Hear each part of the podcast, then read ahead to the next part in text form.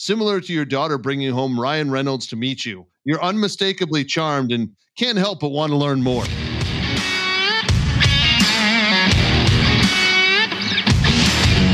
Welcome to the Beat Around the Bench podcast, podcast about woodworking, good times, and general jackassery. With your hosts, Jess of Jess Build It, Colton of Colt Crit, and Ross of RNC Woodworking and Design.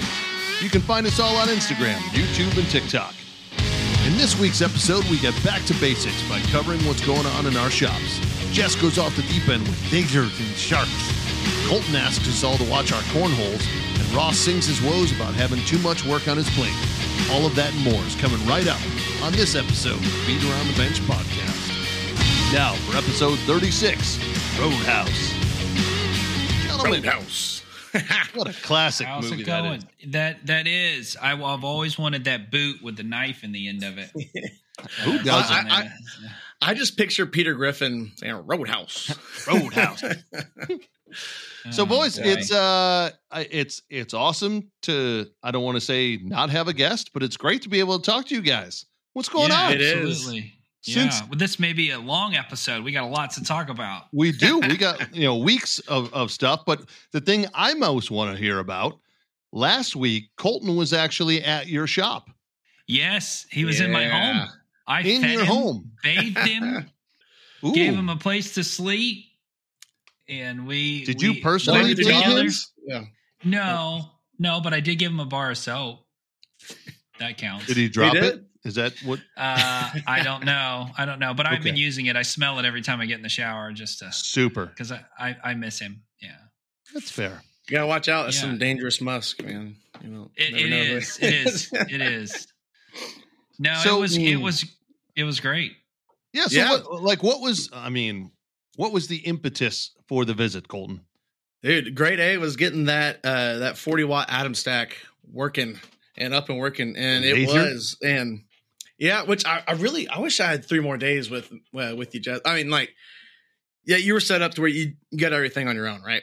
Like, um, we didn't get to fully test out all the the feeds and speeds, which um, yeah, but we did uh like dial it in a little bit. We cut through some quarter inch material uh, we figured out the camera, which I figured out that I need a camera on my laser. It is so like simple once you get it going. Like it, it's amazing. Like you literally can just throw a piece on there and like through Lightburn draw something on that piece and yeah, just go. And it was Huh. awesome finding the center point with the the camera versus like, like having to like be touching your computer and like moving the laser left, right, left, right, up, down. Yeah. It was awesome. Yeah. Yeah, I I've watched a lot of uh, videos about you know like how to register it and you know how to find your x axis and y axis and and how to always get like things like some people burn like one coaster at a time, right? Or or something like that where they're doing like artwork. I, I heard an Yeah. example of that, and that takes you a lot of time, right? Because you got to find it, and there's ways to do it, but I saw this camera was on sale when I was buying all this stuff, and it was like eighty bucks. And I'm like, well, what's a camera for? And so then, you know, because I know nothing of lasers at all. Mm-hmm. And so I'm like, well, what does this laser do? And the guy's showing these. So I'm like, why doesn't everybody have one of these? How, you got to do it this other way. Why wouldn't everybody just do it this way? So basically, you just get the camera and it's on a little bracket and it goes above your bed of your laser. And you basically can, can see like a little, almost like a fisheye, the whole bed. And then it comes to this piece of paper with dots on it. And you start, you go through this calibration process, which is super easy. And you move it into all these spots that it tells you. And then it gives you a score, right? So, like, you need enough light and things like that.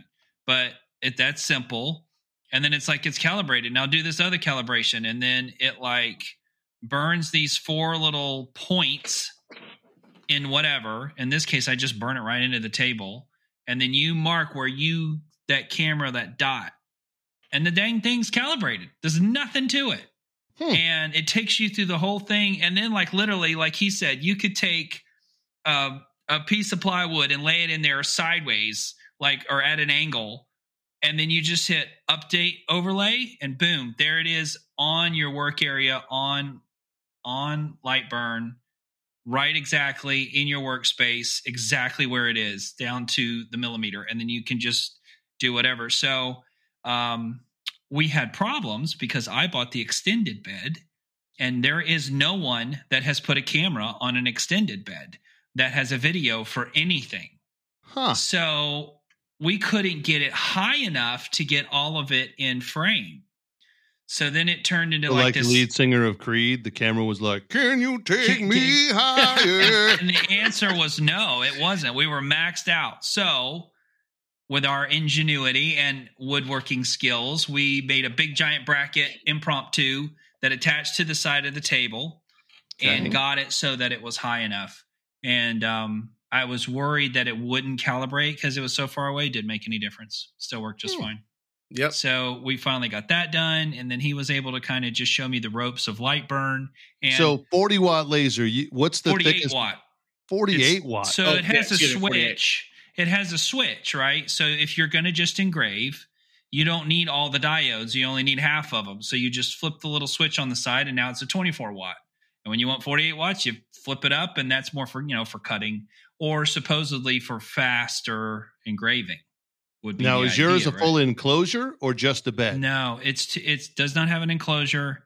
Um, the bed extension was very inexpensive, and it just basically came with a new controller and new wires.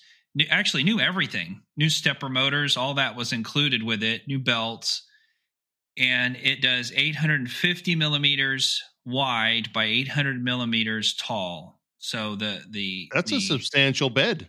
yeah, it's 31 by like 33, something like that. So, so it's so great. The, the laser that I got is a five and a half watt laser. Uh huh. And, and I apparently can't even cut like eighth inch material with this thing. No, I can they're not- engrave, which is fun, Right. but I can't like cut. And I found Yeah. that out the hard way. But cut um, paper. I can cut paper. Yeah, that's true. Yeah. You could Or- do like cardboard and stuff. Or you could lay, lay it out for um like just lay out some solid cut lines depending on what And if I- you're so trying to make I- a jig or something. But I did that for uh I tried to make a keychain because like the first project that they show you for Lightburn is like you're gonna make a keychain.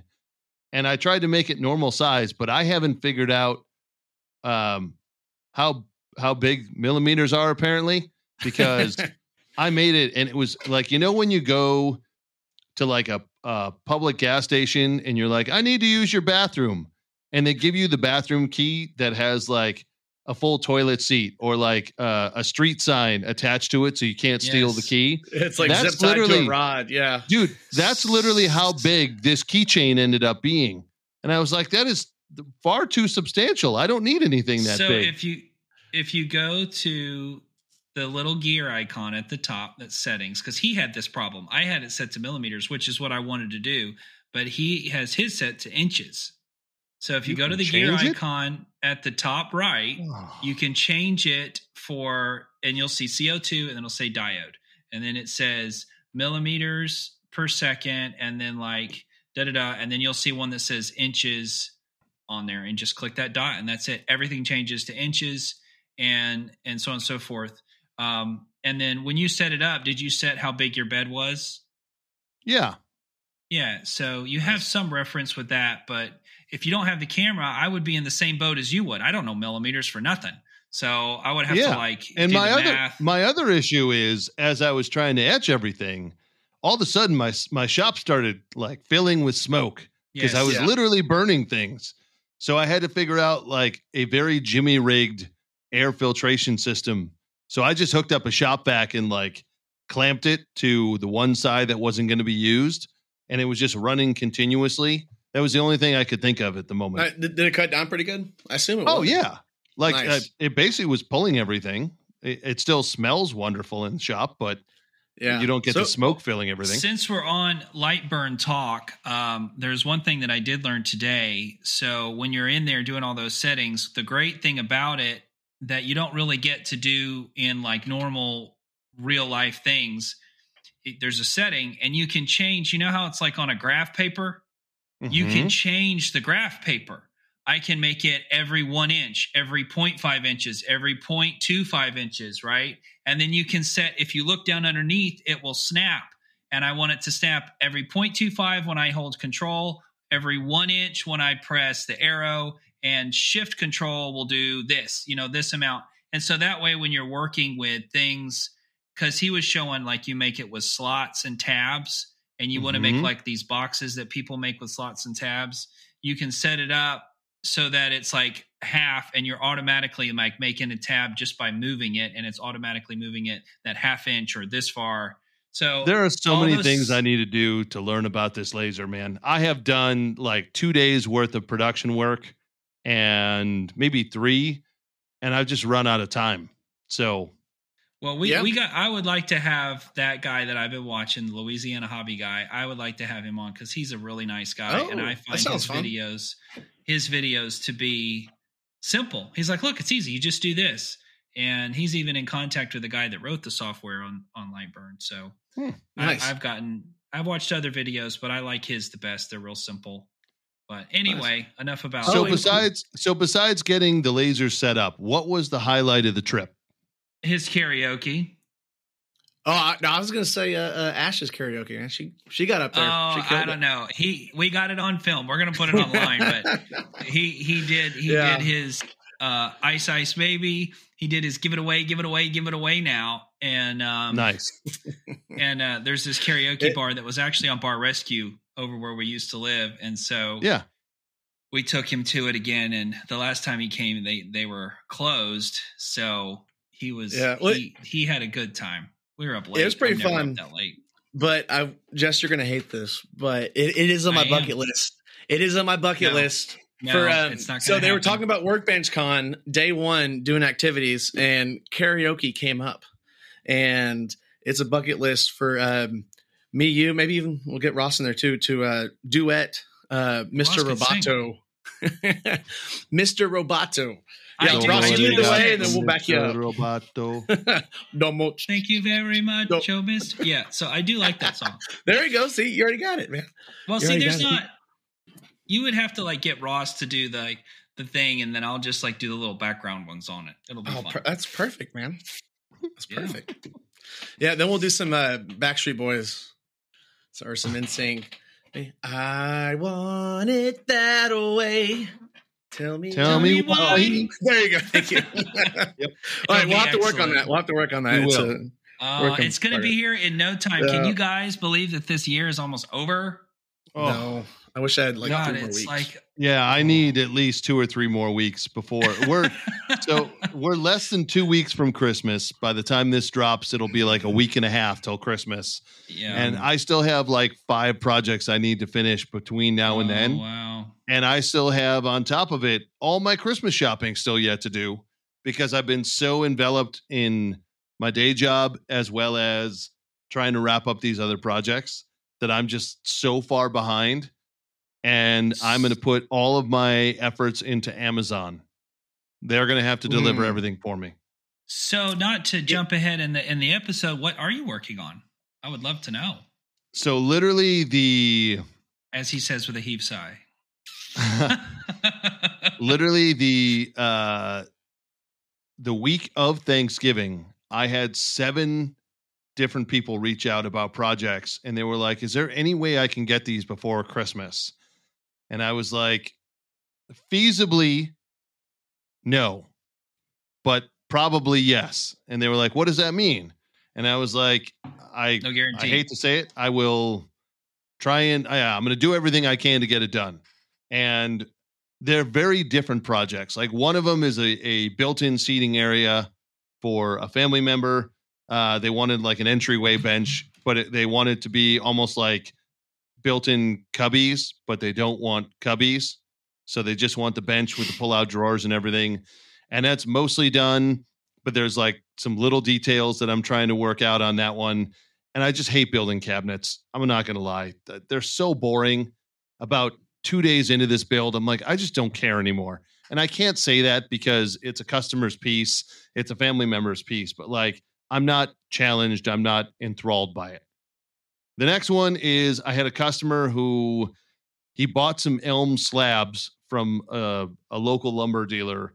And he was like, Hey, they recommended you as somebody who could come and like make a table out of this. And the guy texted me he probably texts me twice a day, if not three times a day. He's like, "Hey, Oh. have you had any progress on this? And what's things?" And I'm like, "Dude, you had me order a table base from Poland. It's going to take some time." He's like, "But I thought I would check in and see if there was an update." And I'm like, "No, no, no update yet. Still making your table." And uh, there's a lot of warping to the slabs. He wanted them book matched. There's a lot of epoxy work I'm doing on it, and I wasn't planning on that.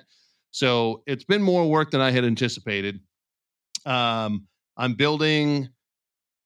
Actually, I did today. Uh, I cut all the pieces for the uh, glass bottle company, uh, the recycled bottle company that makes glassware out of old yeah, yeah, yeah. uh, wine and spirit bottles.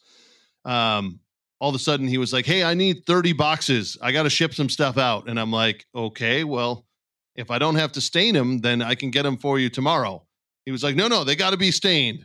But like, each of these boxes is between five to eight pieces, so I got to stain thirty boxes worth uh, times eight, like with all the middle like little pieces and everything, and that just it takes time. Um, I have the customer that I built all the custom whiskey boxes for. He's been pressing me. He's like, "Hey, I need you to start making another 110 boxes of these. I need them for Christmas." But I keep telling him, "Hey, you need to put down a deposit so I can get the materials." He's like, "No, no, you start on it, and and I'll pay you as I I come along." And I'm like, "That's not how this works." But I've like had to adjust some things in the design for it to get that ready to go. Uh, and he, of course, wants me to stain it because he didn't like staining everything last time. And then there's a few other like little things that I was trying to get done for Christmas that were projects for friends and family. And my wife has also gone to a few like Christmas brunches with friends, and she's like, "Oh my god, wouldn't it be so fun if you just like whip up a cutting board and you could laser etch it now?" And I'm like, "You don't just whip up a cutting board. Like, Not I'm not going to half-ass it. It's yeah, exactly. So we've had multiple Christmas parties that we've gone to where it's like, oh yeah, just you know, make a cutting board real quick, and then you can laser etch it to personalize it for them. And I'm like, you're giving me like 30 hours before this event to not only create the damn cutting board, but have drying time and curing time for all the yeah. the, the finish and everything else. It's just been it's been ridiculous. So But Yeah. you did? Well, um, I've gotten most of it done. Not everything. I've gotten all those little cutting boards and charcuterie boards and everything done, which is great. But the other projects, I'm like, uh, part of me really wants to get these done in time, and part of me is like, I just, I want this stuff out of my shop. So, yeah. Hey, so one suggestion though that uh, as far as like cutting boards, well, like I would I don't call them cutting boards, I call them charcuterie boards when I do them like this. But like for me, you know, uh, it, it's pretty like I I can knock one out in like two hours, right? And um, you just throw like a board up, like say it's like a cherry um, cutting board, right, or a charcuterie board, and uh, whatever. I throw on the the CNC and cut it, but um, with like those acrylic templates, and you just get like a flush trim router bit, and you Mhm. follow it. I, I know it's not as easy as that, but um, Colton, I, the that problem might is be good I- for your, your intermediate gifts too. That's true. I don't typically make easy design cutting boards. Like the the simplest one I do is Yeah. like a brickwork cutting board. Yeah, And So it's- there's and like- it's six feet by six feet, and it's Yeah, three it- inches thick. exactly. exactly. Like Yeah. I literally I took the the simplest one that I did. I actually took some of the Wenge offcuts from a piece I made for the the one customer who bought all the ePay stuff.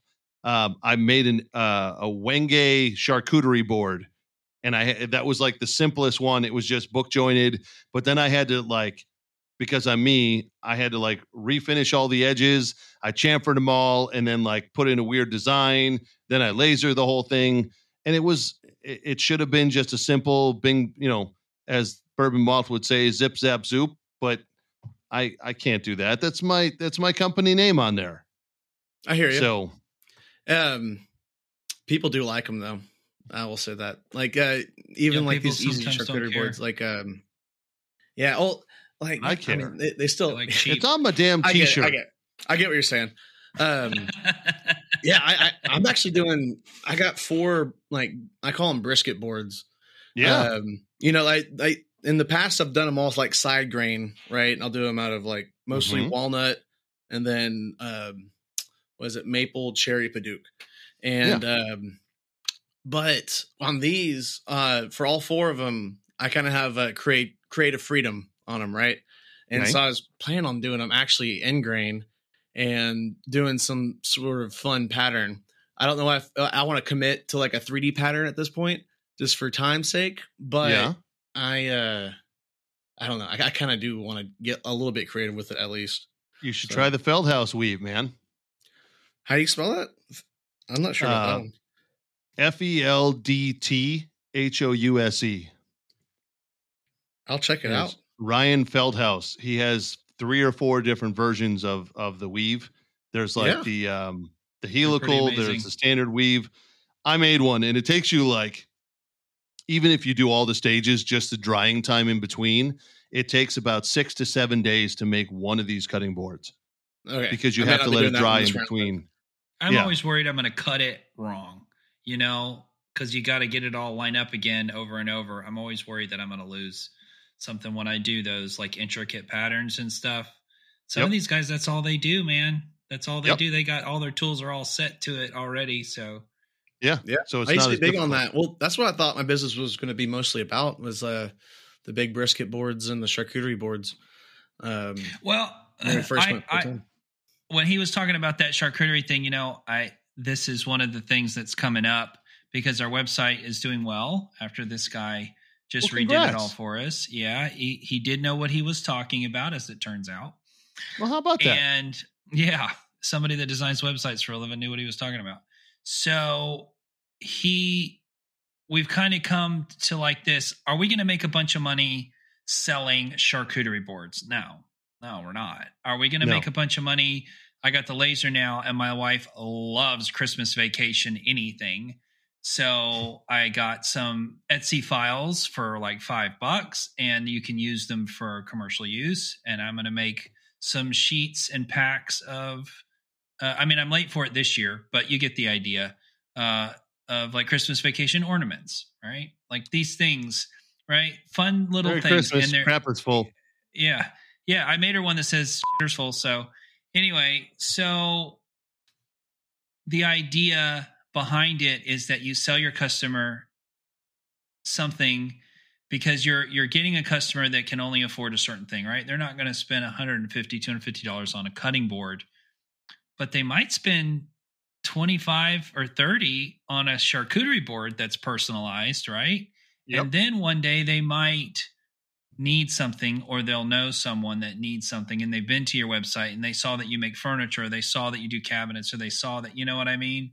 And it's like it's just creating exposure um, by having a whole line of products, expensive and cheap.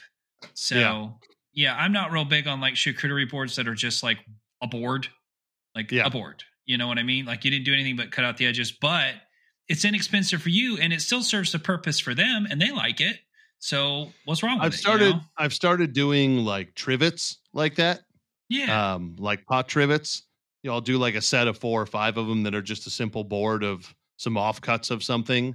sure. And those do pretty well. Uh, they're not, you know, going to put my kids through college, but at the same token, it, it gets your foot in the door. I've been trying with some of the the customers that I've had where they're doing, you know, three, four projects with me across the year. I've been trying to get some of them a nicer cutting board as a thank you gift from me for Christmas. Um, but we'll see. Don't know if I'll have time for it. yeah. So Yeah. It's like all of a sudden it's honest. It always is like that. it It's is. like all of a sudden it's here. It is. knew it was coming. Oh. Yeah, I so the other I forgot there was one other project. Um, my buddy ripped out one of the cabinets in his kitchen, and he was like, "Hey, man!" And this is like the first week in December uh, or the week after Thanksgiving. He was like, "Hey, man, I totally ripped this out, and I want to surprise the missus and have like a new cabinet built and all these features in there. And do you think you can do it for me before Christmas?" And I was like, "No." He was like, "Well, why not?" I'm like, dude, I number one, I have a day job. Number two, I have all kinds of other stuff going on. And he was like, Yeah, but you could do it for like, you know, cost. And I'm like, I could. Um, but this is also my business. So no, no, I'll give you a discount, but like he was like, okay. So I was trying to talk him into. I've had a rolling.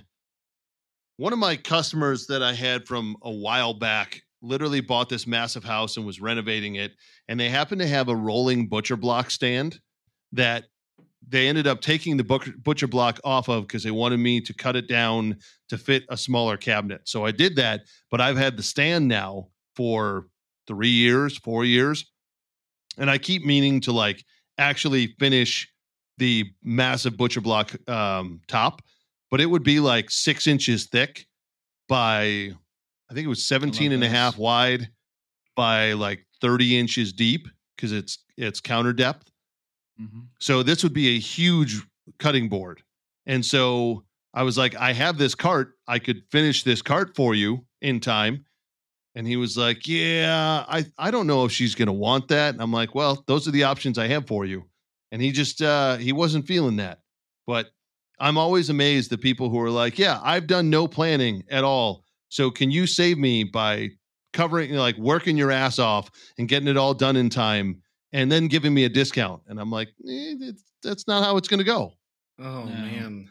So It's so I mean, I offer discounts all the time to friends and stuff, but it's different when they ask for it. Yeah. It's I- different when they ask for it. Yeah. Uh man. Yeah, Well, good on you for not just like being like, okay, sure, even though you didn't want to, you know? like- yeah, it's it's more that like I just don't have the time. Even if I wanted to, I couldn't. So Yeah. trying to prioritize actually seeing my family at some point. Yeah, that be, we talked about this. Yeah, Yeah, it's it's important. that's Yeah. more important than anything. Yeah. So Colton, what's going on in your shop, man? Man, so this last week, uh, it's probably a little personal. It actually is very personal, but uh, I had, had a big, uh, what's the word, obstacle that was uh, literally a pain in my butt. And um, I've never had them before. Got hemorrhoids? Yes. oh, Yes. Yes. Okay. Oh, man. Actually, hemorrhoid. Yep. I, I've I, had that. and like, like it, to the point where I don't know if it's not better in day two days. I'm gonna I'm going to the doctor, but I have, I've never had to deal with it before. Just out of the blue. Uh, but you know what? It um relating to the workshop, it uh gave me a lot of respect for. I mean, like you know, women on their periods having to still work in the workshop, right? Or like like people with like disabilities or like pain, which I know my the hemorrhoids are probably nothing compared to all that stuff, but it um forced like, you to I- I stand don't up and work. the what? It forced you to stand up and work. yeah, it um yeah it forced i don't know I, I was just a lot more irritable about like the min- minute details on things that you don't normally want to do but it i was just a lot more irritable about everything and i was like Yeah. ah i, I get it a little bit of respect for everybody but yeah uh, still dealing with that but i think it's getting better that's all the details i'll, I'll give on that Appreciate yes, that. yes, that's enough. Yep. oh man So yeah, where are you at? um, Like, where are you at as far as the count goes? Have you knocked out all the original OG boards? yeah yeah they're done but um I mean, that's So I- fantastic. well done, sir. Thanks, man. Um, I still don't feel good yet. We're still late on a lot, but so yeah, I got I got six left from the second main round of sales. Okay. Um, I got four left from like tag on orders, and then I have three that are like potential like donations for different stuff. Um, Don't do the donations yet until you've done the paying ones. Yeah. correct. Yeah, that, that's that's why I threw the three in at the end. But but yeah, I can. I don't know. Yeah, today I just went back down to the drawing board and uh, redrew up my schedule um, for trying to get at least the important ones done by Christmas, and it's packed. It's packed, man. Yeah. It's it's tight, especially with the doing those all those brisket boards I'm trying to do this week. And I, I got. Do like you have an issue- and Do you have an issue this time of year in your garage with the temperature fluctuations and getting your epoxy to set? Yes. Yep. Um, temperature is everything with that. Um, which right now, so I have like this. Um, oh, it's like a box heater where it has like a fan that blows through it, Mhm. and I have it set up. Um, I attach it to like part of the ceiling, and if I can get that on like an hour before I'm in the shop, it can normally bring the temperature up pretty well.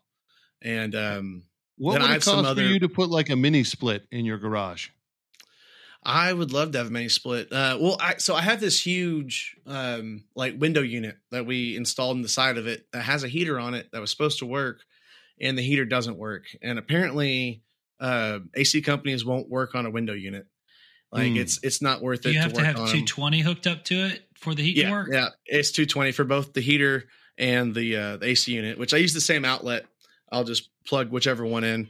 Which you know, being in Texas, sometimes it's uh, changing them up every day on whether it's Hmm. heat or not. But uh, I don't know. I'm, I'm at a point right now with the resin where I just try to make it even hotter than I normally would, and um, just be a little more careful with it so it doesn't go exo. You know, but uh, but yeah, uh, hotter is quicker. So with the resin. Okay.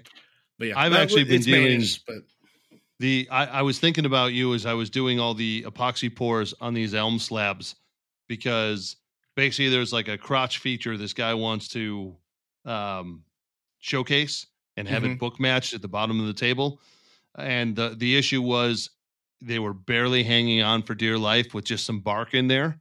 Mm. And if I put them through the planer because there was some warping to the slabs, it was just going to rip out the entire thing. So I was like, man, I should really epoxy these first Yeah. and it took me two times to get it to actually stick. Like the epoxy, it, there was just so much weight, and it, with it, there was enough curvature on the slabs that it was pooling because I was trying to pour it from the bottom into the top uh, through the body, um, and uh, it was pooling on what would be the top, and then the weight of that was pulling off the tape. So then it was just Oh, yeah. spilling all over my floor. Um, Yeah. and so yeah, it, yeah. so uh, it took me a few sometimes times like I'll, I'll back like I'll do that tape layer like you're talking about, Yeah. and then back it with um, I don't know, even like a board or like a piece of acrylic, and like somehow clamp it down, um, something along those lines. S- Yeah. So what I used to do, I had exactly what happened to you, Ross, and it was like something that like I couldn't mess with it. I needed to get it epoxied first and then worry like work on it later. So there wasn't a flat surface yet to like other than Yeah. tape, and it was too big. The tape was going to sag. So I literally took a piece of quarter inch plywood, covered it with the tape, put caulk around the area that it was going to go to. And then in this case, I was able to put some shallow screws that I knew I was going to plane off later. You know, I was going to Okay. go that depth. Or Yeah. if you could just clamp it down. And then once the caulk's dry, then you got nothing to worry about anyway. And the caulk Yeah. will hold on to that tape enough to hold it. And then you can flip it and pour it. And then you just, it's a pain cleaning off all that caulking and stuff, but um, it's not that big a deal. Mm. So that's how you keep the, ta- the tape from sagging. Well, and another solution, um, like if you can't say attach a board below it that back up the tape, is to do just like a very thin layer of epoxy on it, right? Like just enough to barely cover the bottom and like uh, the seal sides and everything. Um, yeah, that and then that will be your brace at the bottom. But hmm. Oh yeah, just do a little bit and then let it dry and then come back. That's smart. Yeah. yeah, which I mean that's if you have enough time for that. So I ended then up what's- having to do that uh, the third time I poured it. I only poured half the depth of everything, and I'm actually going to pour clear on the underside because you're never going to see it. So Sure. um, basically, the black epoxy is what's filling, and Yeah, that's yeah. what you're going to see from the top, and then Yeah, I'll yeah. backfill it with clear. So you clean Yeah. that with like a pigment powder. It's a good idea. the actual black. Mm-hmm. I No, understand it's like so- alcohol ink or the the Uh, so powder? it was calligraphy ink. I should have used uh, powder, but I didn't have black powder. I was out of that. So it was calligraphy ink. Nice. And you're able to get Yeah. dark enough to where it's like I, I assume you want it solid. Or do you want it kind Yes. of transparent? Okay. Yeah. Yeah. Yeah, it gets dark enough. So I'm out of calligraphy ink now, but Yes. yes. yeah. That's probably an alcohol ink. Yeah, for sure. I, I don't do a lot with the inks. Um most most everything I do is with the micro powders, but um Micro Yeah. powder's cheap. I'm surprised. It's not expensive at all. It's like super, super cheap and it goes forever. Well Yeah. some, some of it is. I I, I like the, The black, black diamond is. stuff. Yeah. Yeah. Yeah. it's good stuff. I need to get some more of that. So So what So else, just- Colt? Yeah, what's going it? on? 10 4? Uh, no, I mean, I guess, hey, uh, I, I might be talking to you guys again on which pattern we want to do for these shark, like these ed, end grain boards.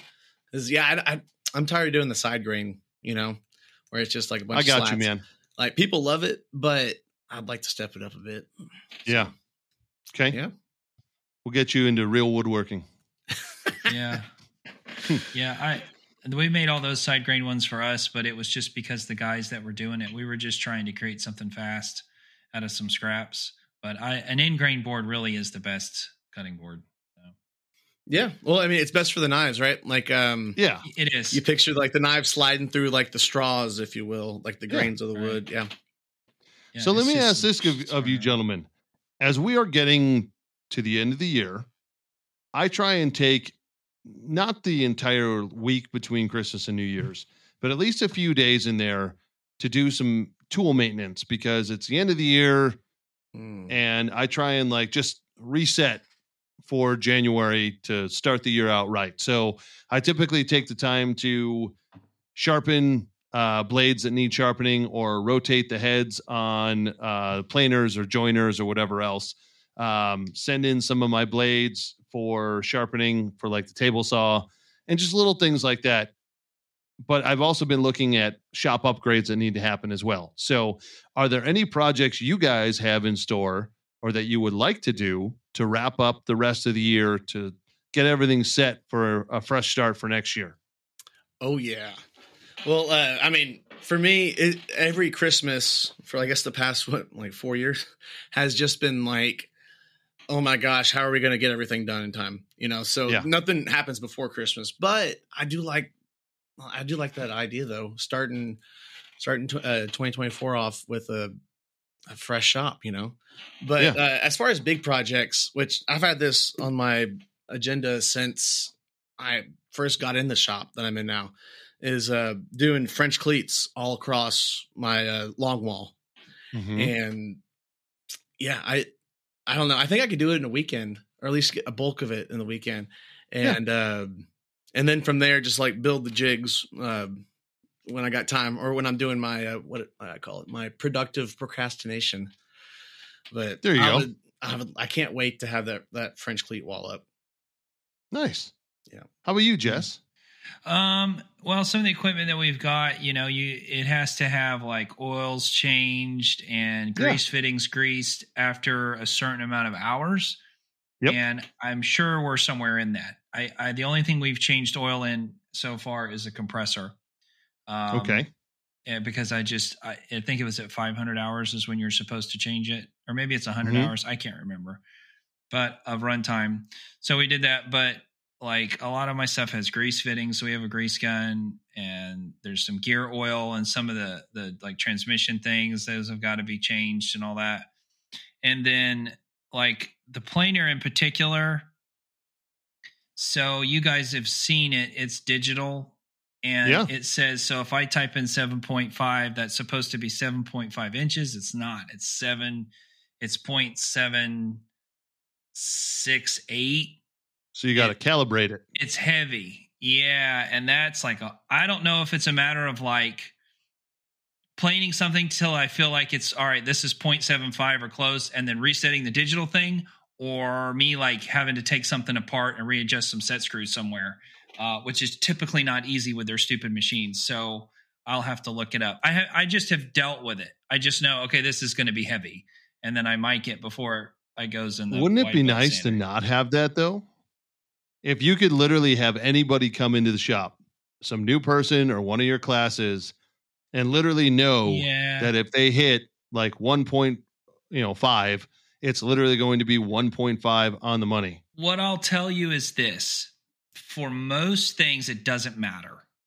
Correct. It only matters because if you put your tape measure on it, it still reads three quarters. Like it still looks like three quarters, but it's a thousand, a hundred, what, what, 15 hundredths of an inch or five hundredths of an inch or something. I forget. So, but it makes a difference when you go to sand it because when you put in the wide belt sander, it doesn't have any give. And so if you're trying to take off a lot, it goes, yeah, and it just jams up whatever. So you have to make sure because with the, the wide belt, especially if it's a larger piece, you can only run a five hundredths of an inch at, or five thousandths of an inch at a time comfortably without like. Have really you have you feeling like- renamed your wide belt sander Bob Marley? Because it'd be jamming. No, I did not. I did think about naming everything though. That that is a that is. I I think what you should do is kind of like what they do for snowplows in the UK, and give the public the opportunity to I think that's a name your tools. idea. I think that's a great idea. Why have I not Oh, thought I'll of come that with some good ideas did for that. Yeah. Yeah, That is an Well- excellent idea.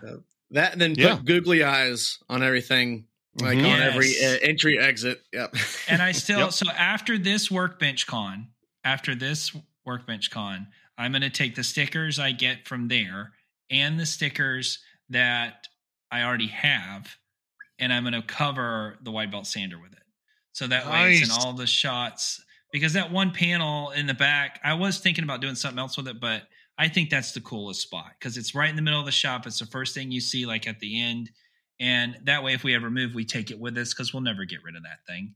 We'll just Yeah. fix it if it ever breaks. So I think I I, like think it. I'm gonna Nice. just cover that sucker in that.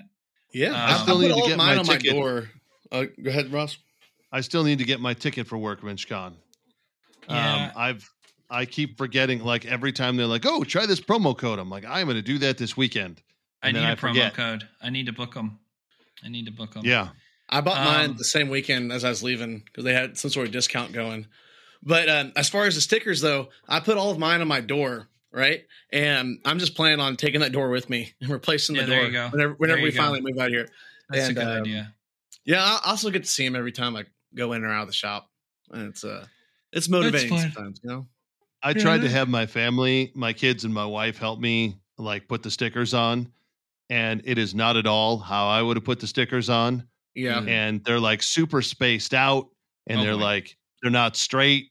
Oh, boy. And I'm like, oh my god! Like every time I see it, it gives me like heart palpitations because Oh, I'm like, oh god, it's all off. Oh god. yeah.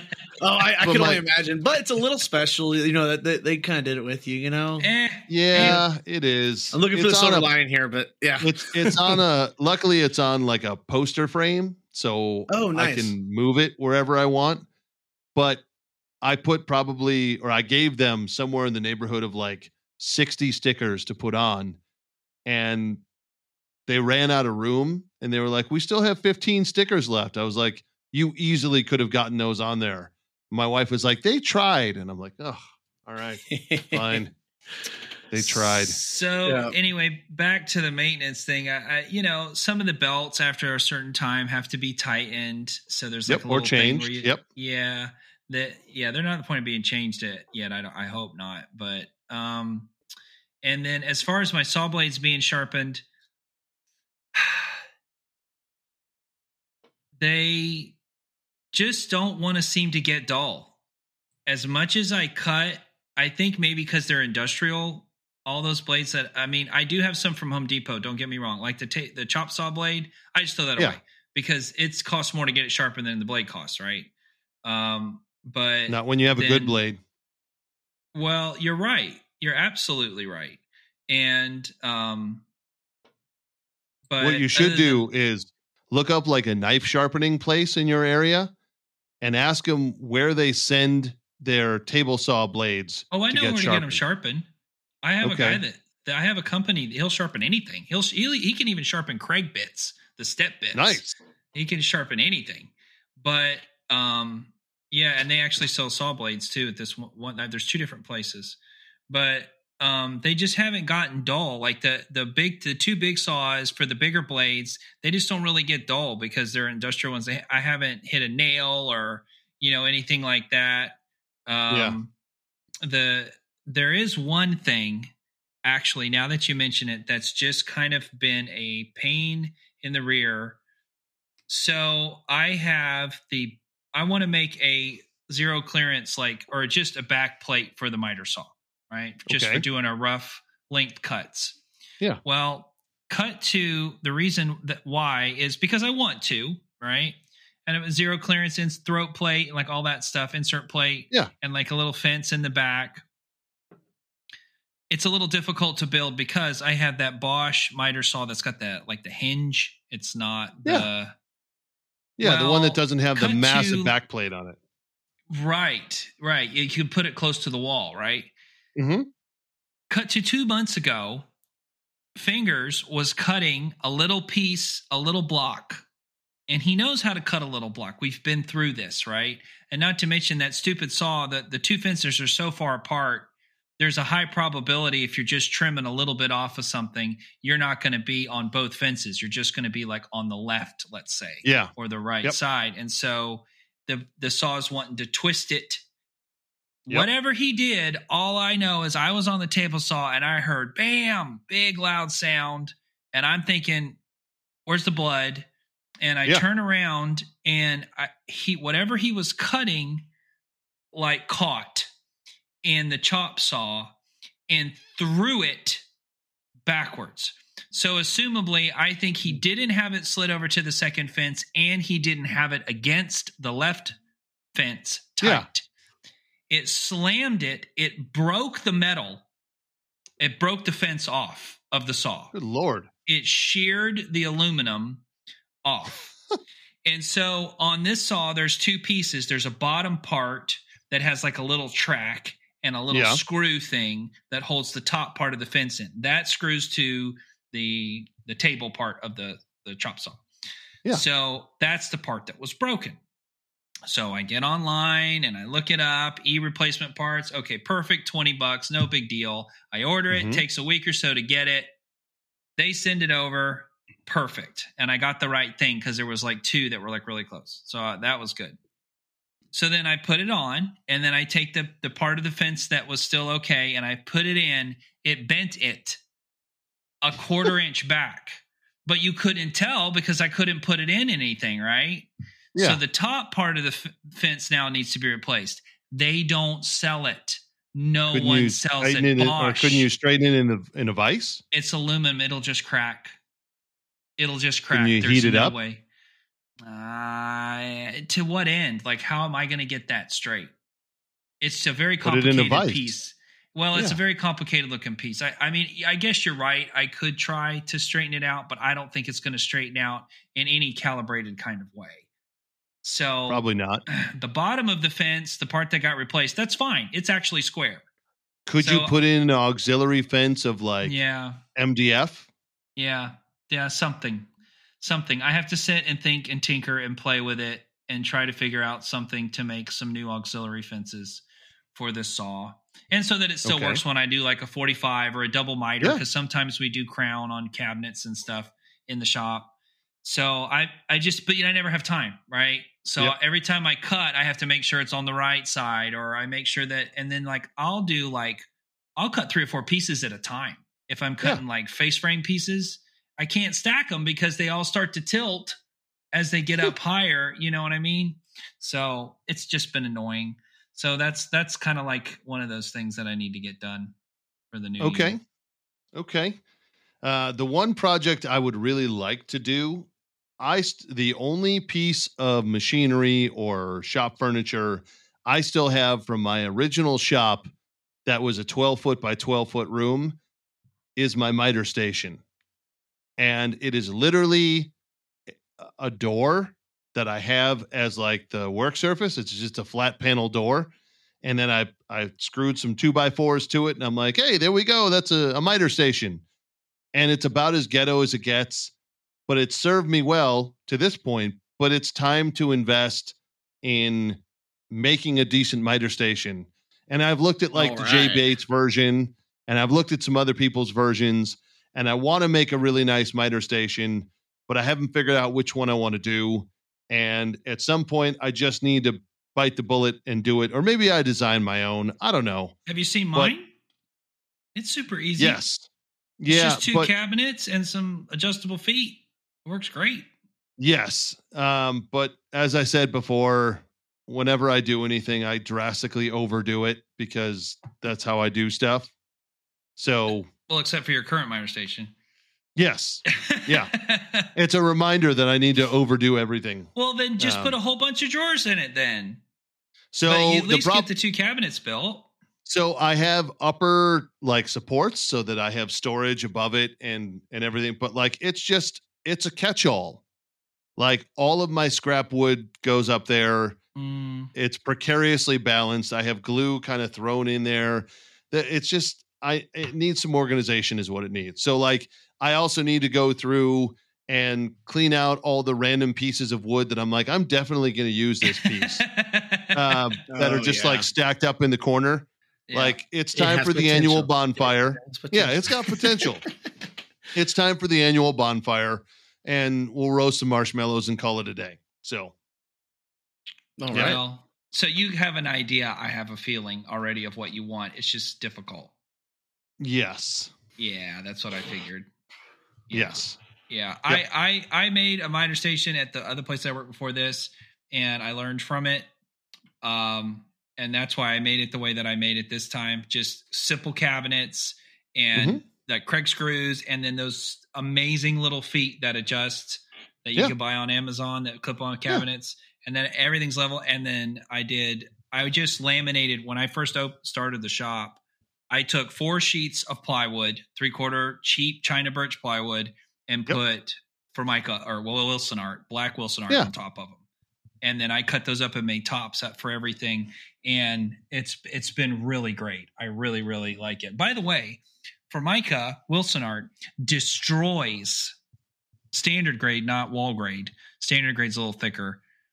Destroys router bits carbide Really? router bits. There's some abrasive something in it, and so because I cut all those three quarter channels to put the T track in, ruined bits. Like, what am I doing wrong? Like, I would cut a 30 second, and it just you would pull it out, and they would be black, and like it was it's unbelievable. It doesn't. Huh. You don't really ever think about it because all you ever do is do the edge right on it. Yeah. But if you try to actually run something through it, it destroys router bits.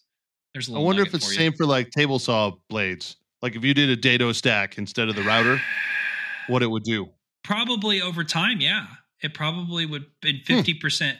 There's something in it that is very, very hard on carbide. So Hmm. anyway, Interessante. That is yeah, interesting. It's very interesting. Yeah. You think maybe it was just like getting pretty hot and melting it to the bit, potentially? it may I don't I don't know. It could be because like I can take some of those same bits and cut through plywood, MDF, a, a walnut, a oak. It doesn't matter. They do just fine. I mean, they just you know go right through and you go down like maybe an eighth at a time. You know, you want to tog out too much at a time. But soon as you switch it over and cut that stuff, it's like it just dulls, starts to dull the blades really fast. And it's funny Hmm. because you can tell as soon as you cut through it, and you're just cutting plywood at that point afterwards, then it's not a problem anymore. It's really weird. But I have to like really hold on to the router and push really hard to get it to cut it. So anyway. Hmm. Man, It's good stuff though. I mean, it you All can't right. destroy it. So I, I guess you gotta give somewhere. yeah, I I really Well- do. I want a tabletop um, with that stuff on it, just for gluing up stuff. So And, uh, uh, here's a little nugget oh. before we go any farther about that. Wilsonart Formica. Yeah. Find a place that sells it. Like um, in my place, it's an architectural supply that supplies stuff to cabinets. There's one in every town because every town's got somebody that makes cabinets, right? So ask cabinet maker where Yep. he buys his linoleum.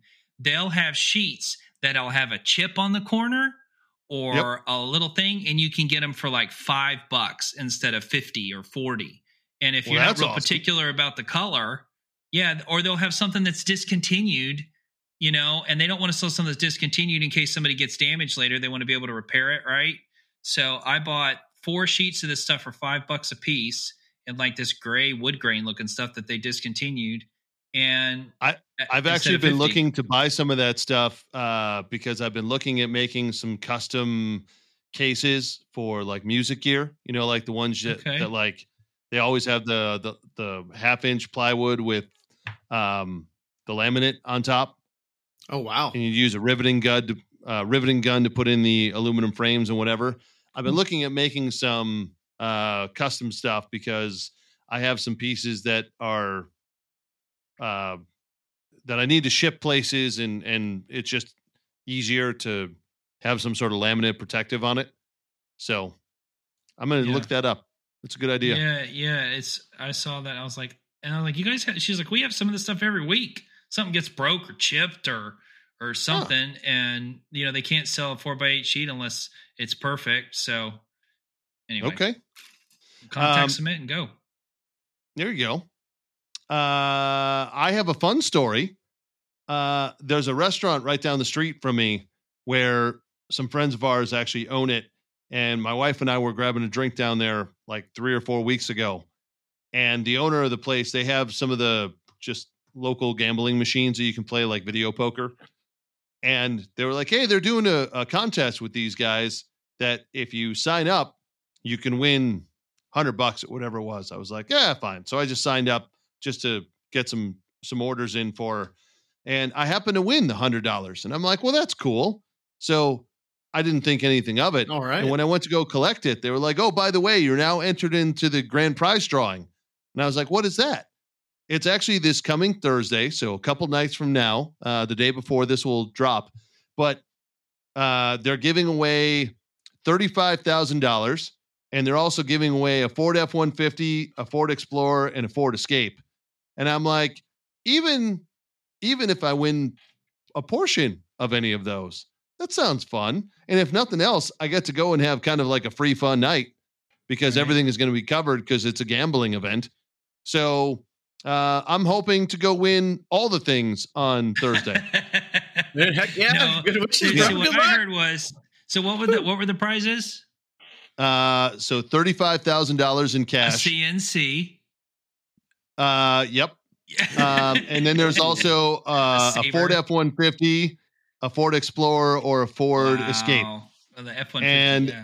I would just take probably the cash value of either of those or any of those. and multiple um, CNCs. No, I mean, I would probably upgrade my wife's car more than anything else.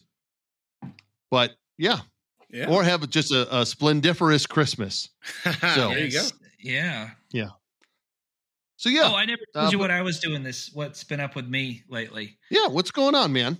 Um, did we ever talk about me refinishing that table? We started the to. table. Yeah, yeah. So Yeah. uh, an old customer reached out, and because I kind of texted some of my old people from years ago that I had messaged to say, "Hey, I got a new wood shop. You know, if you need anything." And she said, "Actually, we bought this table like made in Vietnam. It's super thick oak, and it's been sitting outside, and it's just a hot mess. And we tried to pressure wash it, made it worse." And I said, "Okay." So I get there and it's it's all solid white oak, like six by Okay. sixes, three by sixes, eight by eights. The top is two and a half by uh, eights, and they're it's Wow. about seven foot long. Yeah, it's really nice. It was. I mean, like I first, my first thought was, I'm either going to have to do this here or figure out how to take it apart because I can't carry it. It's just too heavy Yeah. and it had to go from her backyard in this five million dollar mansion. Uh, fortunately, it was paved down the one side of the house, so we could kind of walk it close to the street and then kind of dolly it the rest of the way. So I looked at it, got underneath it. I said, you know, actually, I think I can take this apart. I can take the top off at least, and I put that on a dolly. Yeah.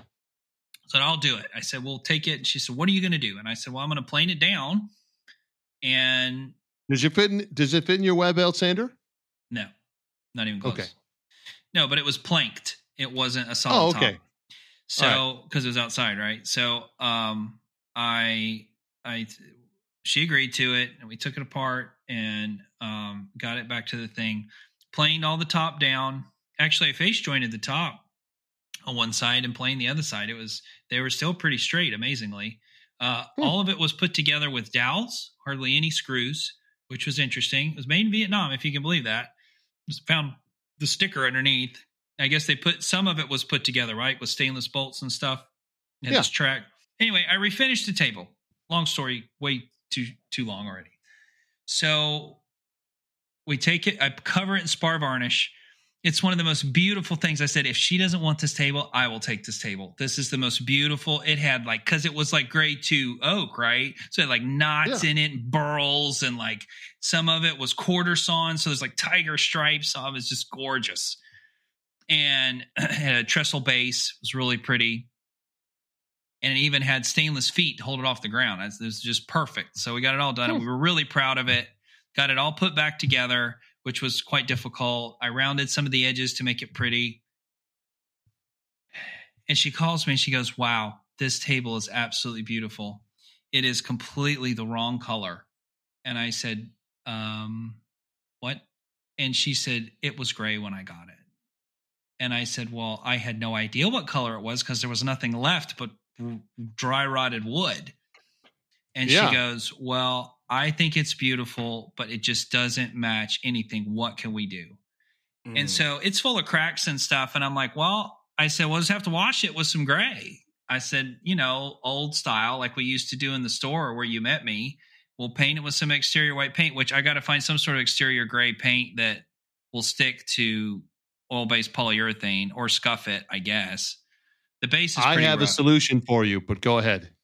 and paint it and then kind of distress it back through a little bit so it's got like that Mhm. grayish wash and the gray will stick in all the cracks and stuff. What And color did you put on it? Just like a natural Nothing. finish?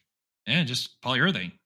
It's just natural Okay. white oak with like a little bit of an amberish color because of the polyurethane. So they seem to like that idea. That was kind of like her idea too. And so I said, you, but you have to pick the gray. I'm not picking it. You just pick a gray. Tell me what the color is, and I'll figure out what paint, I, exterior paint, I can use, and then we'll do that. So that's one. The cabinet job that I did.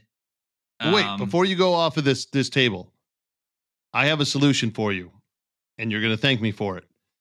I actually had a a long video call with the owner of Gork's Good Filler, the stuff that you turned me on to, the wood filler stuff. I know. I'm Yeah. listening. So turns out that guy also had started Tight Bond, uh, the stuff that I was using from Australia. He had started it. That was his family, and then he divested from that and has started his own. But anyway, um, he has made a product that is a a stain and paint base that it basically when you open it up, it looks like hair gel, but it's clear and you can literally dye it with some inks and dial it into whatever color you want. But you can literally rub it on top of the polyurethane and it's water based and it coats everything and totally changes the color and you can still see all the grain and see everything through it. And it dries in 20 minutes. There is no odor to it because it's water based. And then you can just polyurethane on top of it and it's totally changed the color. What He designed it for refinishing cabinets. That sounds like that stuff that uh, Minwax used to make that never really looked very good. And it was like stain, but it was like polyurethane and stain, really. I forget what it was called. And yeah, that, that weird gel stain stuff. That yeah. yeah. No, it wasn't gel stain. It was a coating. You put two coats, but it was always really splotchy. And I, well, that's interesting. I'll look into that. I'll look into Yeah, I'll send you a link on it. Uh, but they actually sent me some to try out because I'm going to need to use it for um, for the spalted maple table. That's the, interesting. um, Will it stick to but yeah. oil based polyurethane though? Yes, it will. He even did it on lacquers. He did it on polyurethane. He showed me on the video, like just put everything on, and it totally changed the color of it. He's like 20 minutes, it's done. There's no odors. You can put another coat of finish on top of it to protect it, but you're What do totally you set. it with? Um, so you can use he he sent me some um they're like inks that you can stain it with. Um, but it's like a yeah, it's an alcohol based ink. But I'll send you the um I'll send you a picture of what the ink is. But yeah, it's Is uh do- it's, but I have to put another top coat on top of that. yes, but you don't have to strip off the old one is the big part. Yeah. Well, I wasn't going to strip off the old one, but that that is interesting. I'll look into that. That's a good idea. That's a good idea. Because you can literally just wipe it on and be done in a matter of like an hour. Right. Um.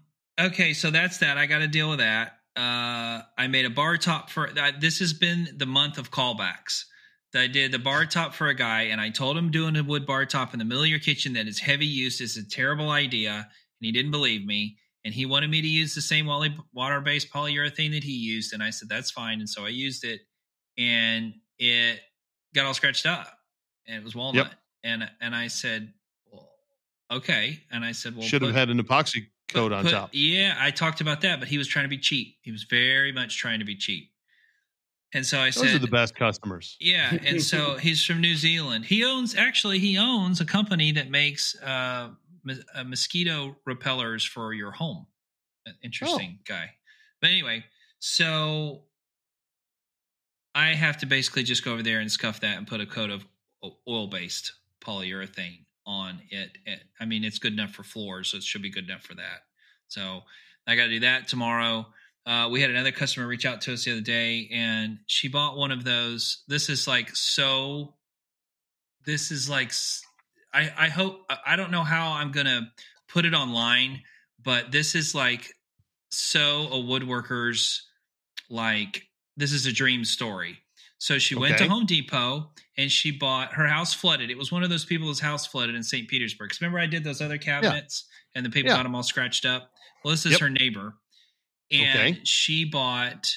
And her thinking, um, so as it turns out, hers at the same time all this happened, she was also about to remodel her bathroom because the sh- the floor pan started to leak. It was old, so Okay. she's like, "All right, let's just do the whole bathroom." And she bought a vanity. Well, she wanted a floating vanity, which are pretty cool Yep. and so that way if it floods again it doesn't ruin the vanity i'm like okay whatever. So so it's up off the floor. So she bought one at home depot and it was cute and they put the top on it and it fell off the wall. It literally ripped right out of the cabinet.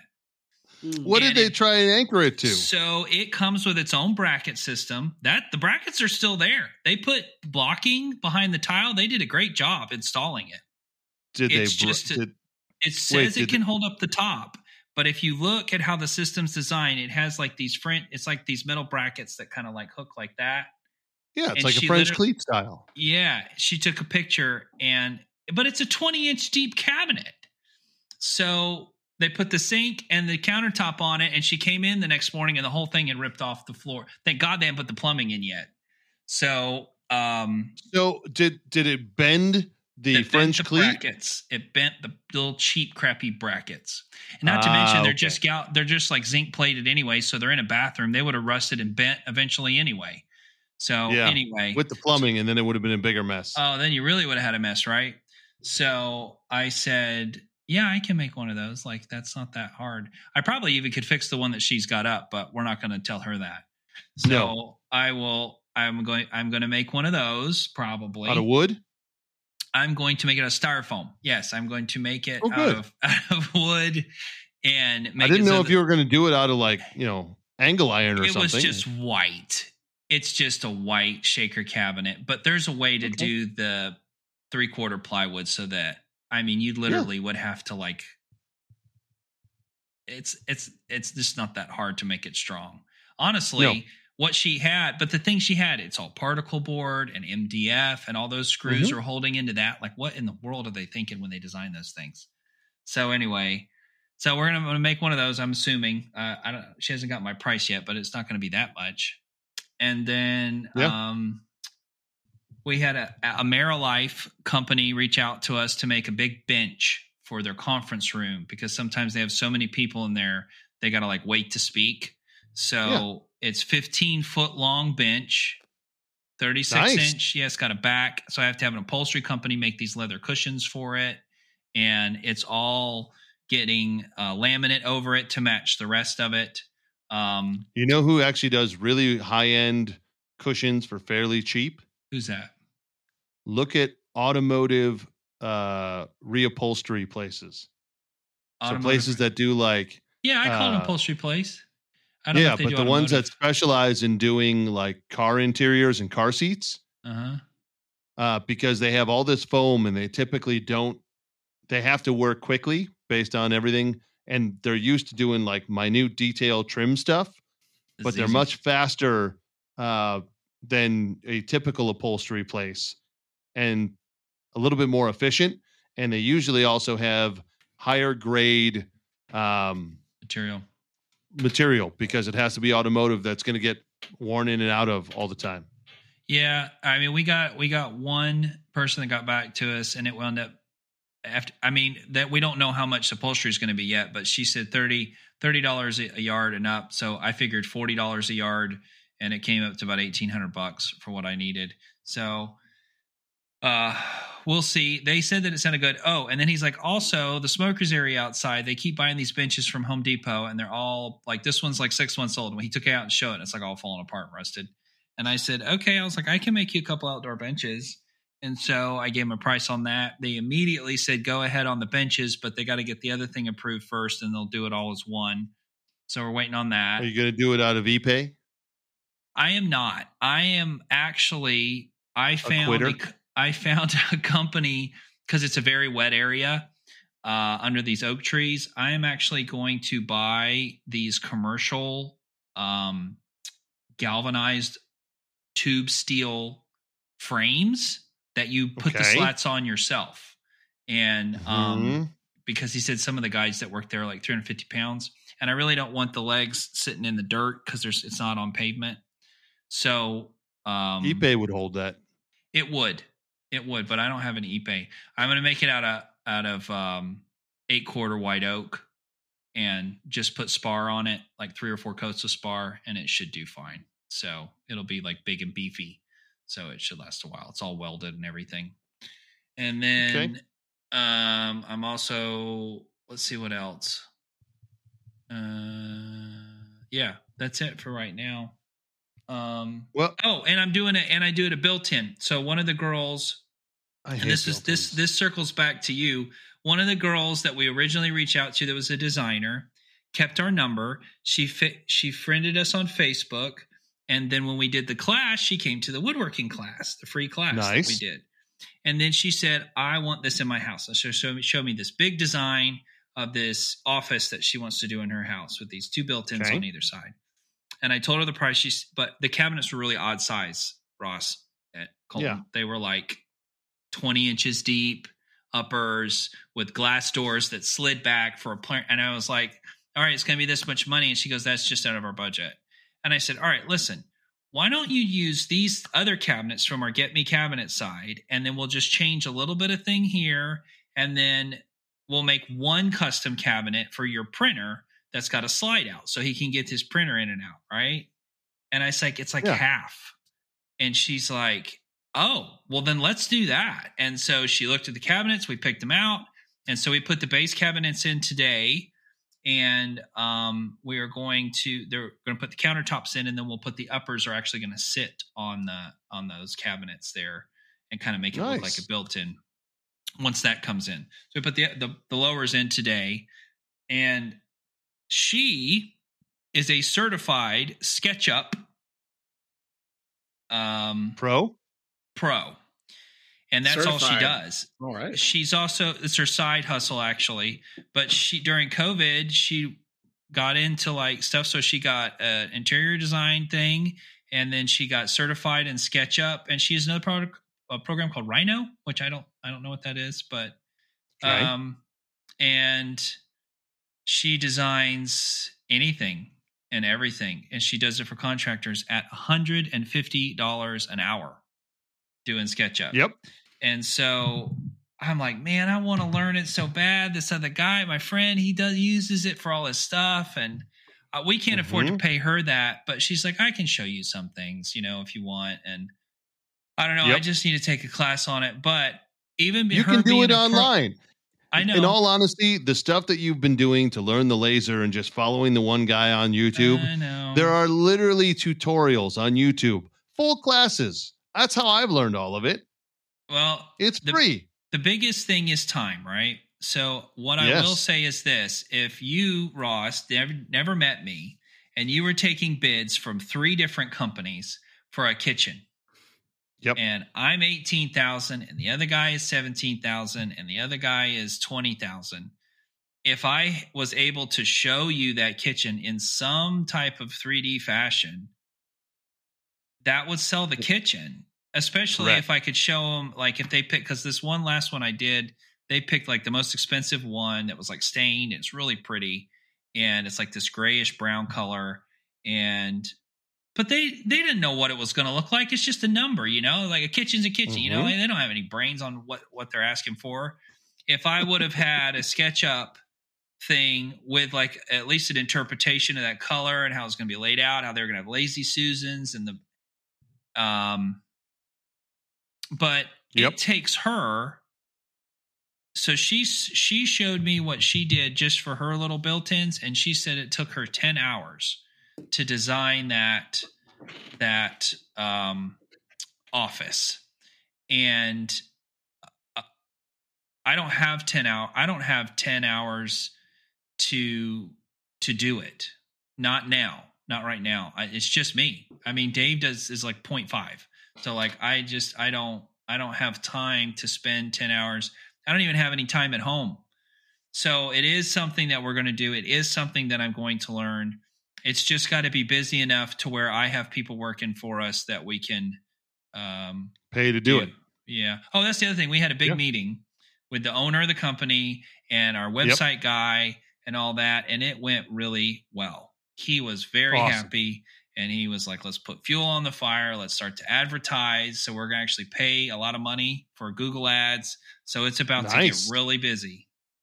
And, awesome. um, I- Congrats, man. yeah, there's a lot. There's a lot going on. Well, There's even while I was on. there, y'all were getting calls. Uh, people were finding you. They were, you're the first one on Google, and yeah. um, So because I heard you asked several customers like when they would call when you uh, answer their calls in the shop, like how they found you, and yeah, first on Google. That's So huge, it's- man. We have over 20 over 25 star reviews now on Google. All right. So so I will say that if you're in our area, well, it does I don't even know if it matters, but if you he went on Google incognito and typed in uh like custom woodwork and we popped up within the top 10 on Google. That's huge. So that's pretty big, right? So he knew what he was Yeah. doing. He's he's real. I mean, it, I don't like the way the site looks, but it works. It's very. It's Google. not for you.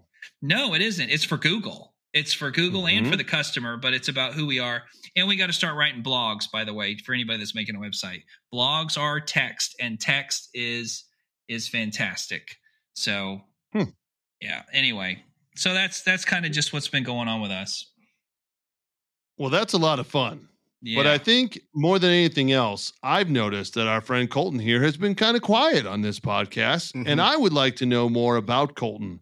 Is there any chance you could do a rapid fire questionnaire for Colton? here? Absolutely. All right, all right, Absolutely. give me a sec. Let me get pumped up. All right, hit me. you got you got a drink. You got to take a swig of it. I know. Well, I ran out of my drink. Unfortunately, You drank? but just about. All right. All right, I got, I got one last sip. Let's get it. Woo! Hold on. Let me let me get this clock ready. I'll leave the so do you want to do it too, Ross, or just Colt? Let's hear what Colton's got. All right, you got three I minutes. think next in. week I want to do it. Okay, oh, I like so that. I like that idea. I like that idea. Are you ready, Colton? Let's get it, baby. all right, you give me a countdown. Three minutes, starting in three, two, one, go. If you could choose any animal to be your permanent sidekick, which animal would it be? Oh, animal. You get hung Uh.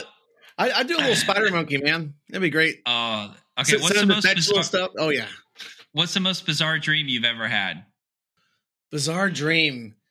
Oh man, I had one where I was a bumblebee, but they were like zombies.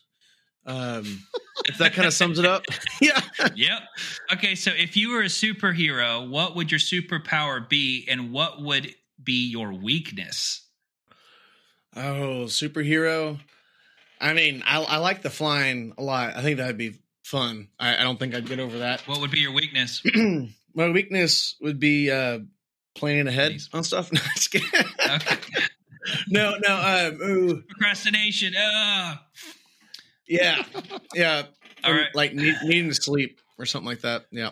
okay.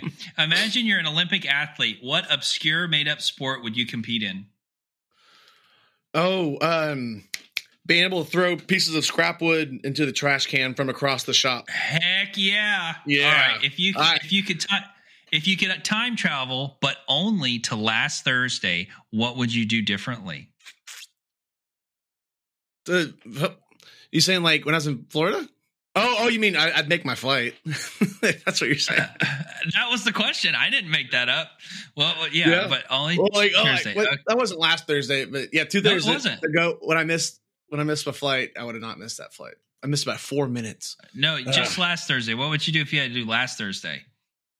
Um,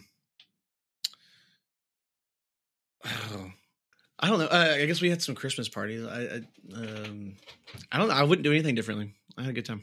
Okay. Would you rather have a rewind button or a pause button for your life? Oh, rewind. Oh, yeah. Definitely. Okay. Be if you were a like- wizard, if, Yeah. if you were a wizard, what would be your signature spell? Signature spell, uh, turn water into whiskey. Oh, that would be awesome. Yeah. That's a good go. one. What's The the funniest thing that straight you've ever done that you're willing to share? Said funniest? The funniest thing Yeah. you've ever said or done? Oh, sheesh. I like my, uh, oh, that one joke I made for the whiskey of the week the other week. Uh, About the proctology exam. Oh, yeah. I guess that one, that, that was good. one. Yeah, I like that one. That's funny. Prostate tango. If Yeah. you could only 10 use, seconds. if you could only use one emoji for the rest of your life, which one would it be? Uh, the thumbs up emoji or the hang loose one. One of those. What's your go-to d- dance? Time. All right, you got nine, Colton. Nine. dance move is twerk? But All right, very good, very Well- good. All right, so we'll we'll uh, put a little asterisk here and let what's his name start with that one next week. Yep. Very good, very good. What's We his name know- being me? Yeah, the what? you know, Oh, Mr. Old Elk. Yeah. himself. Mr. Old Elk. hmm So uh I I mean that was fun. We learned a little bit. Yes. Um yeah. Do you Yeah. have a wood of the week for us? I do. I do have a wood of the week, and this wood of the week was brought to us by a viewer, by a fan of the Beat Around the Bench podcast. All Well. That's awesome. Uh, and it's my wife. The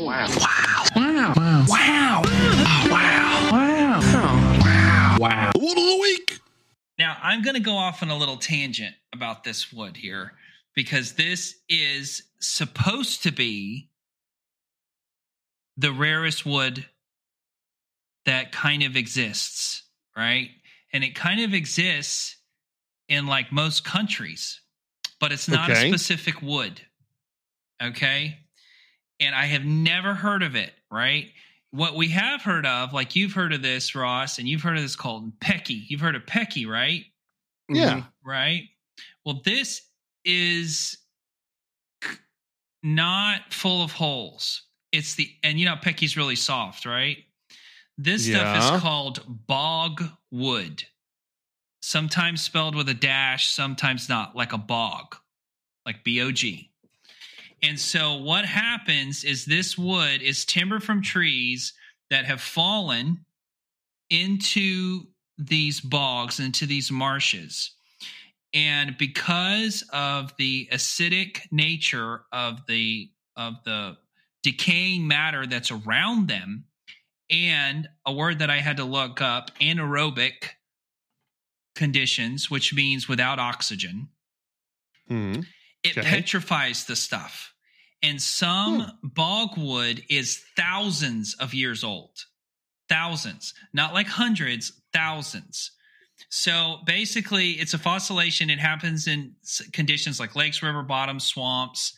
And it basically, it's not petrified wood, it's different. And the lack of oxygen and the presence of water flow and depth continue to uh, mature the wood and its hardness. It's very expensive to get because you got to dig it up from underwater, underground, underwater. It has to dry sometimes for almost. Uh, it, well, first of all, you can't just throw it in a kiln, so it's got to air dry, and they almost like kind of halfway wrap it so it doesn't lose water too fast because it'll crack all up, and it can take up to seven years for it to to dry.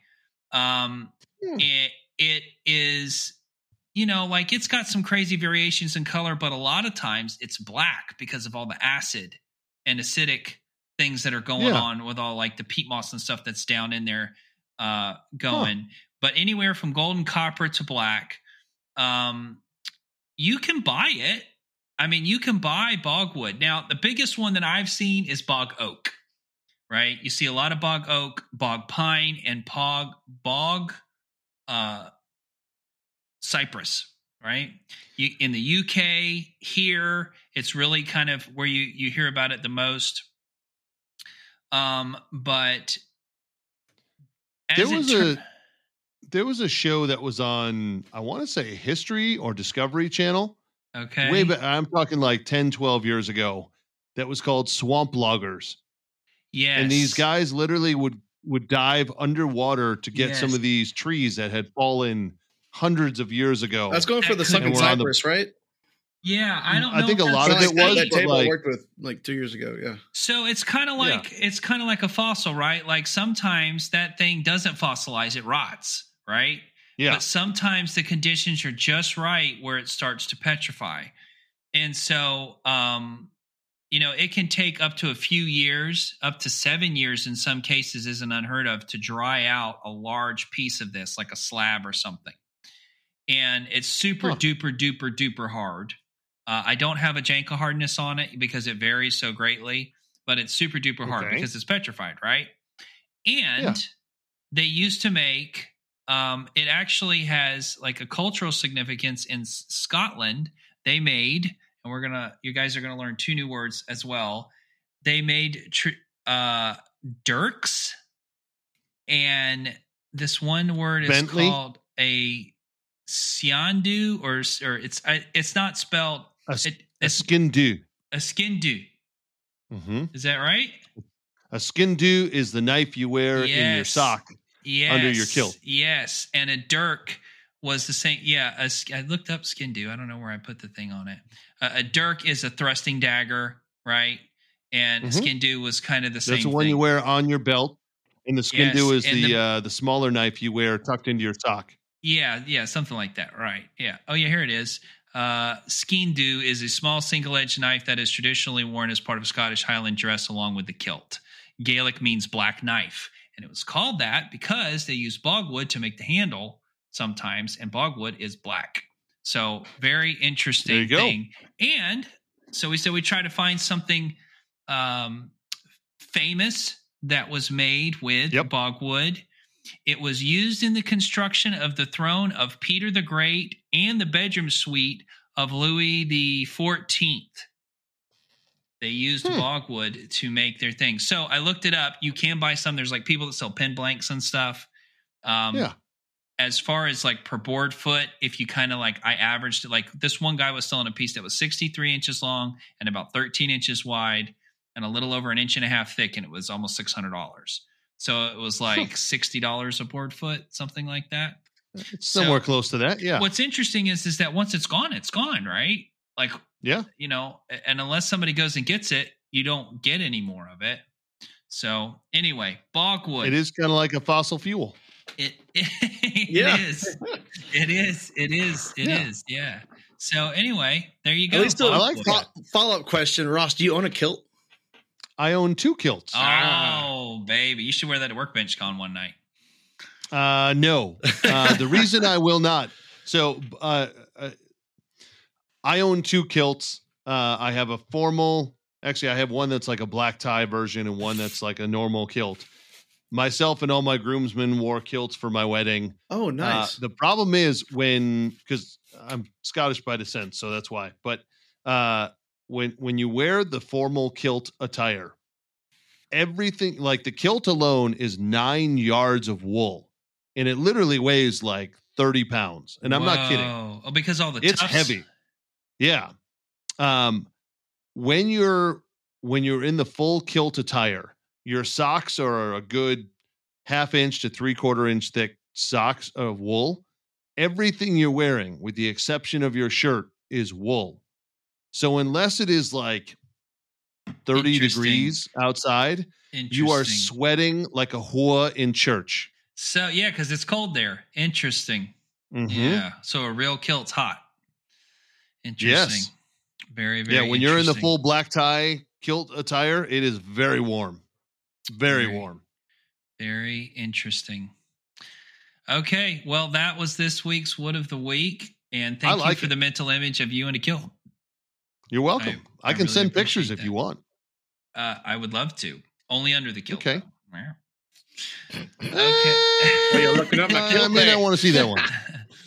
Uh, so, is there any trivia based on the Wood of the Week? there is not trivia based on the wood of the week. I went off on a tangent again, and it is Okay. to do with woodworking, but it's more to do with what we've been talking about lately, specifically Colton. We've been And- talking about Colton. and- Is this trivia you- about Colton? No, oh. No. it's not. That would be pretty sweet, though. I should. That would be. Well, we'll talk about I'd be it in a concerned. I don't know what that would mean. Well, spoiler alert, the last podcast for our listeners at the end of the year is going to be 15 questions of trivia all about our previous episodes of the podcast. So I hope that you've been listening. Colton, you're going to get questions about Ross and me, and Ross, you're going to get questions about Colton and me. Love it. So you're gonna have to remember, and it won't be like what is what are the week questions. It'll be like he said so and so. What was the name of the place? So I've actually got to go back and listen to a bunch of them and pull some snippets out.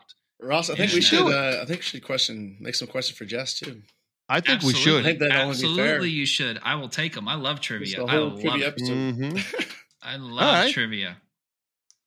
All right, Okay. Quizmaster, you got something for us? Better get on out that knowledge because it's trivia time. I do. So this uh this trivia of 10 questions has questions about epoxy, questions about lasers, and Lasers. questions about welding.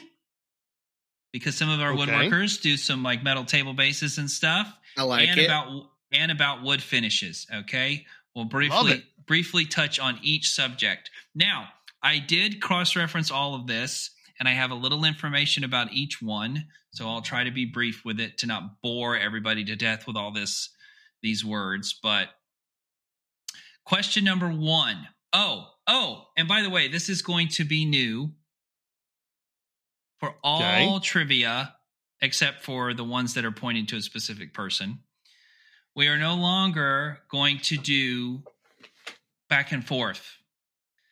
And Okay. since we don't have buzzers, I thought of this the other day. This is how I would like to start doing it. If you would like to answer the question, you have to buzz in, but we don't have buzzers. So you have to make a sound. Okay? Done. So, Ross, your sound will be uh, some type of animal. And Okay. you get to pick.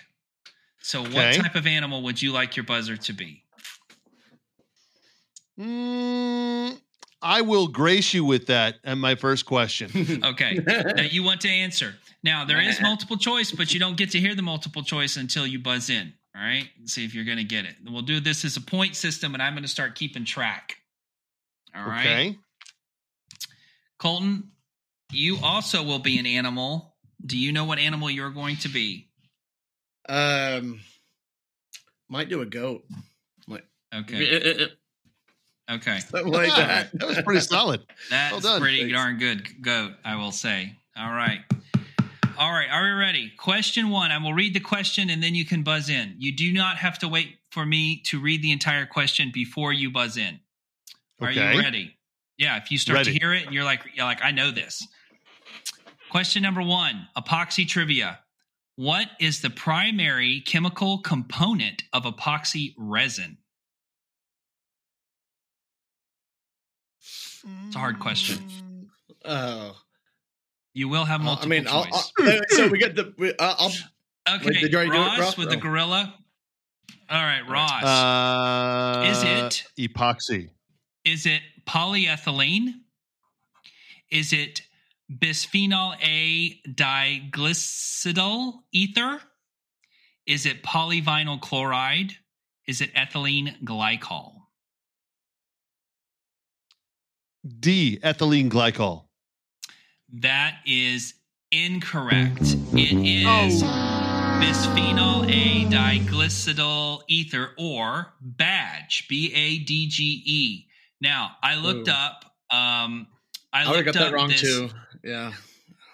about epoxy and there is that's kind of like the main one, right? That's what they use this biphenyl diglycide ether, which is a low molecular resin, right? And you Mhm. cure it mostly so your hardener, right? You got two part epoxy. there's different types. Yep. There's amines, anhydrides, phenols, and thiols. And you know how you guys buy like slow set, thick set, you know, fast set. Yeah.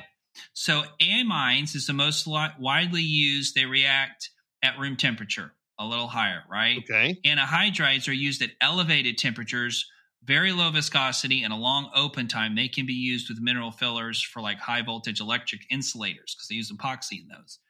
Phenols, they react as at elevated temperatures. They usually need a catalyst, um, and they can react with their own phenolic groups, blah, blah, blah, used for powder coatings, right? Hmm.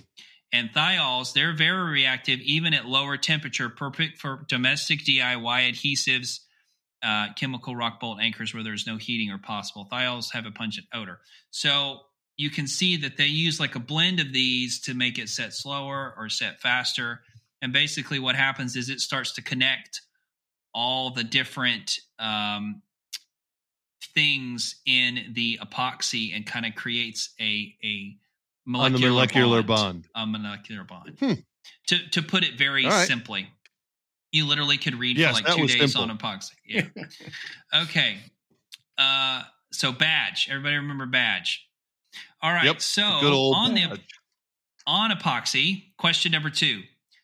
Epoxy resins were first first synthesized in which decade? Okay, Ross, is it the the 1920s? 60s. The, is that your answer? Yeah.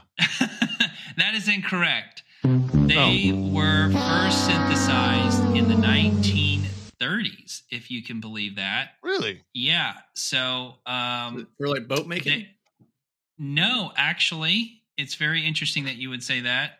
So, a German man named Paul Schlack, S C H L A C K, patented epoxy in 1934. And then um, some people claim like this this other guy named Pierre Castan and um, somebody else started to do it. Castan started using them though the first thing to make dental prosthetics, Huh. synthetic dental prosthetics. Probably better than wooden teeth. Yeah, yeah, Yeah. probably. So Okay. Okay. anyway, uh, all right. So at 46 is where they started patenting it for some other stuff. So it's got a long history. But anyway, 1934 was the by the Germans. All right. The Germans. So efficient, So, Joe. Germans. Okay. Uh, now on to lasers. Lasers. Lasers. Question number three. Diode lasers primary primarily emit light through what mechanism? Um, nah. that Okay. was a very good go. Colton, is it incandescence? Is it electroluminescence? Is it chemiluminescence or chemiluminescence or bioluminescence? um, I want to go with uh, the incandescence. Incandescence? That is incorrect.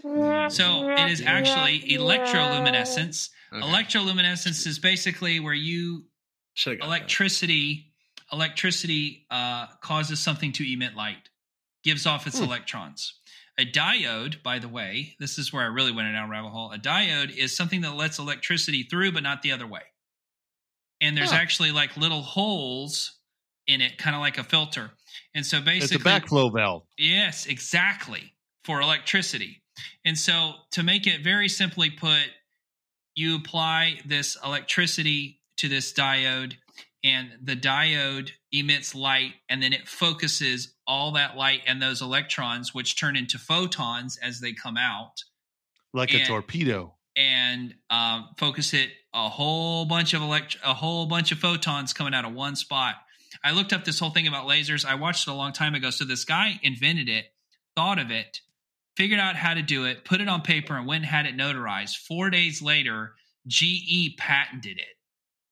And he didn't know, and they fought for it for like 40 years in court. And he finally won. And he's like Huh. super duper rich, right? But these Good people at. GE were trying to figure it out as soon as they invented the LED, right? And Really? diodes and all that stuff. And so, anyway, there you go. So it's electroluminescence. All right. So that's, by the way, how LEDs work as well. So, next question, number four, and I gave you a little hint. Where were Yep. diode lasers first developed? Ooh, ooh. Okay, Ross. Is it Germany, the United States, Japan, or the United Kingdom? Germany. That is incorrect. It was in the United States. Both of those guys were in the United States. I mean, you said GE, but I figured the Germans, you know. Yeah, they they actually did a, a documentary on that guy, and they show him at the end of the documentary, like on a mountain. He took his helicopter there just to have like lunch, and he he was he became quite. Hmm. I often take my helicopter just to go get lunch. he was quite quite quite rich. My after wife all doesn't appreciate my helicopter. Yeah. no, I Drop find they rarely do. Um. Yeah. Anyway, you could like go down. You start looking about lasers because there's like CO two lasers and all that stuff. It's very interesting. Uh, all right. Next question. We're on to welding. Number What? five. Now this one's kind of a wild one. So So is Colton. Hmm. Sometimes. um there is Just gonna be a there is no multiple choice. What Okay. temperature range is what's the minimum temperature? Let's put it that way. What's the minimum temperature for TIG welding of steel? And for bonus points, what does TIG stand for? Ooh, ooh. Okay, Ross. Uh, 4,200 degrees That is in Fahrenheit. That is incorrect. You should have said Celsius. It is 6,000 degrees. Mm. And for the bonus question, what does what does TIG stand for? Yeah. Go ahead. How do you get better at that I mean. Colton. Well, it. I know the first word's tungsten. Yes. Uh, tungsten is great. That's what it stands for.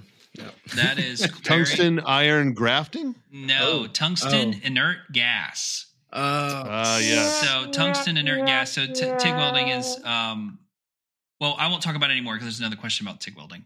But Oh, yes, it stands for Next tungsten question. inert gas. They use that to build cars, they use it to build airplanes, they use it to build NASA. They So- use TIG welding for all kinds of things. Is TIG welding the one that is mostly for like aluminum and softer metals? Or is that a Um, question that's coming up? eh, well, yeah, kind of. It'll touch on it. So, Okay. question number let's six: Which welding technique uses a non-consumable electrode? Is this multiple choice or no? Sure. I want to hear Colton do the goat yeah. again. Is it I MIG got a good welding. TIG welding, stick welding, or flux cored arc welding? A non-consumable electrode. So it has no consumables. Like there's no. So it's not MIG then, right? Uh, what was the other options? We got MIG. MIG, TIG, stick welding, and flux cored arc welding. Let's go flux core. It is that is incorrect. It is still TIG welding. TIG welding uses uh it according to the Universal Universal Technical Institute um it's it's formed between the tungsten electrode and the work. The arc that is produced by the electrode is intense and makes TIG welding perfect for high quality welds. Electrodes not good. So if And you ever so see I- anybody I, got TIG- another question question for Yes. that too. So you you mentioned TIG and then another option was stick. I always referred to TIG welding as stick welding. Is is that not the same? I guess I don't know. I don't know. No, because Okay, I've I- seen I- people. I think with TIG welding, you've got a little rod that you put with the with the laser, right? In that TIG welding. yeah. Well, it's like the the rod, then you grip onto it. But Mm-mm. Uh, I well, in the pictures that I see of the guy TIG welding, he's got the torch with the tungsten tip, and then he's got got the, you. the electrode, and he's pushing. I may not know as much about welding as I thought I did.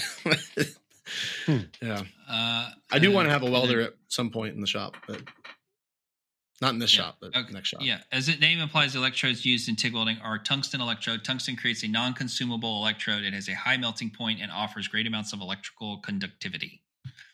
All right, next question. This is about wood finishes. Wood Okay, finishes. I have a chance. Shellac, a traditional wood finish, is primarily composed of what? Nah. Ooh, ooh, ooh. Yeah, you can take it, Ross, if you, if you want it, man. It is Uh, all right, I I'll primarily tell you- boiled linseed oil. shellac. Yes. That is incorrect. That is incorrect. Uh, would you like to go? Colton? Is it A, plant resins, B, secretions of the lac bug, C, petroleum distillates, or D, synthetic polymers? Uh, B, the bug one. That is correct. It is from a bug. What is very interesting, the Kerria lacca but beetle um, is used in so much stuff you would have no idea. They use it in food. They use it to make dye. They use it to coat food. They use it to. Um, Is this a globally available beetle? uh, no, it's in India. I mean, maybe they bring them over to the states, but um, it, Huh. they use I'd it be to curious coat. to see like a, how it's made of like how they, they Yeah. mass manufacture Beetlejuice. I love that show, by the way. Yeah, Beetlejuice. so they'll use it to put around uh, pharmaceutical products because it only dissolves in higher acids and so that way like if they need it to digest in your lower gut like it is used in more things than you Huh. could possibly imagine but it's edible right but they also use this secretion for um, making shellac uh, shellac is usually Hmm. mixed with alcohol by the way Yeah.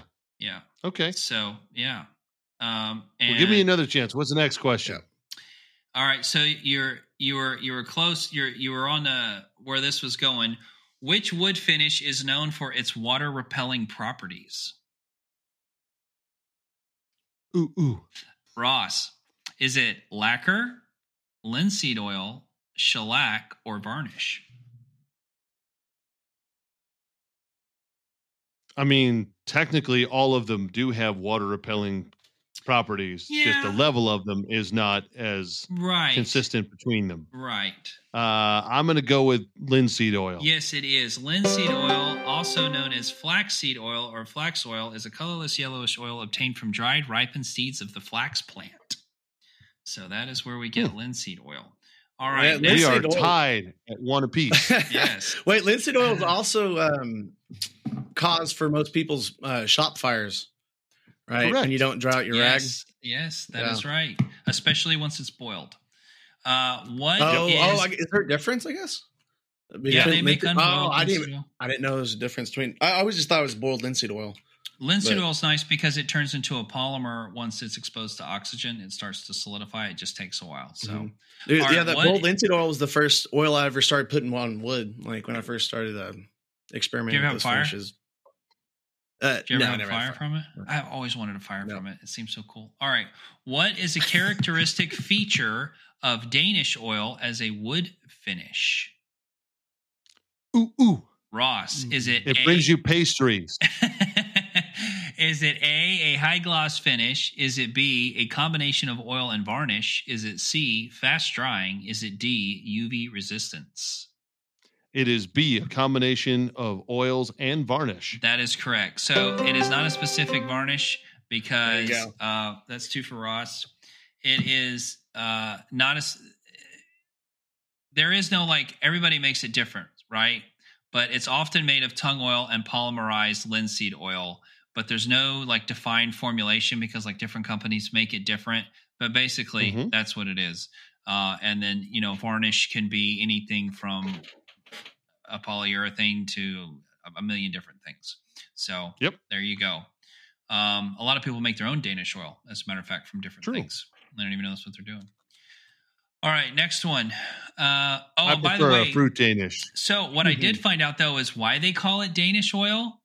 So, um, since Danish oil is not a naturally occurring oil, it's unusual that we refer to it like this. It appears that the term was first used when Danish furniture began to be exported around the world in the 20th century and was used by brands to offer an oil that provided a Danish look to match the widely popular furniture.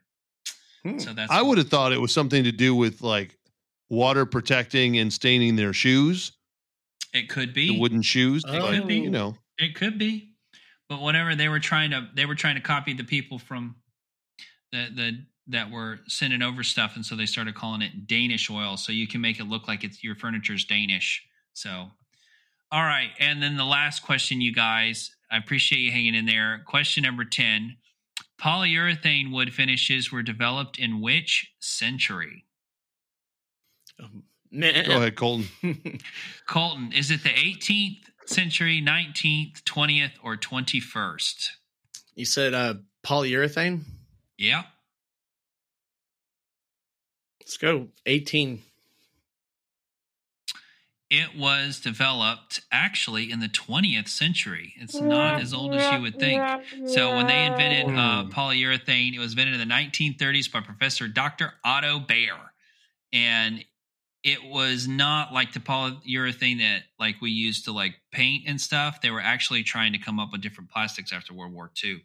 So then they started Mhm. like figuring out how to make like plastic cars and like plastic parts, and then they and then like not too long after that, for about 15 years after that, they figured out how to make injection molds with polyurethane plastics, and then we still do that to this day.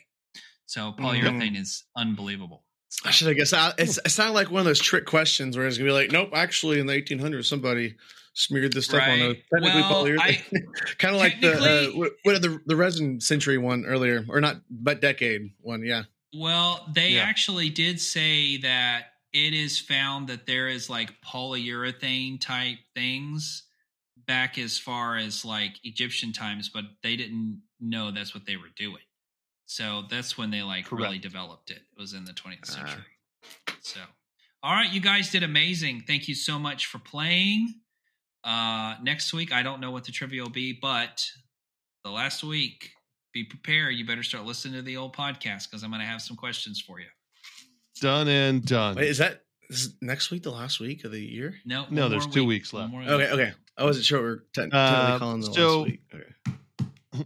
Colton, are you ready to jump into a little bit of brown goodness? Oh yeah, lay it on me, brother. Awesome. Woo!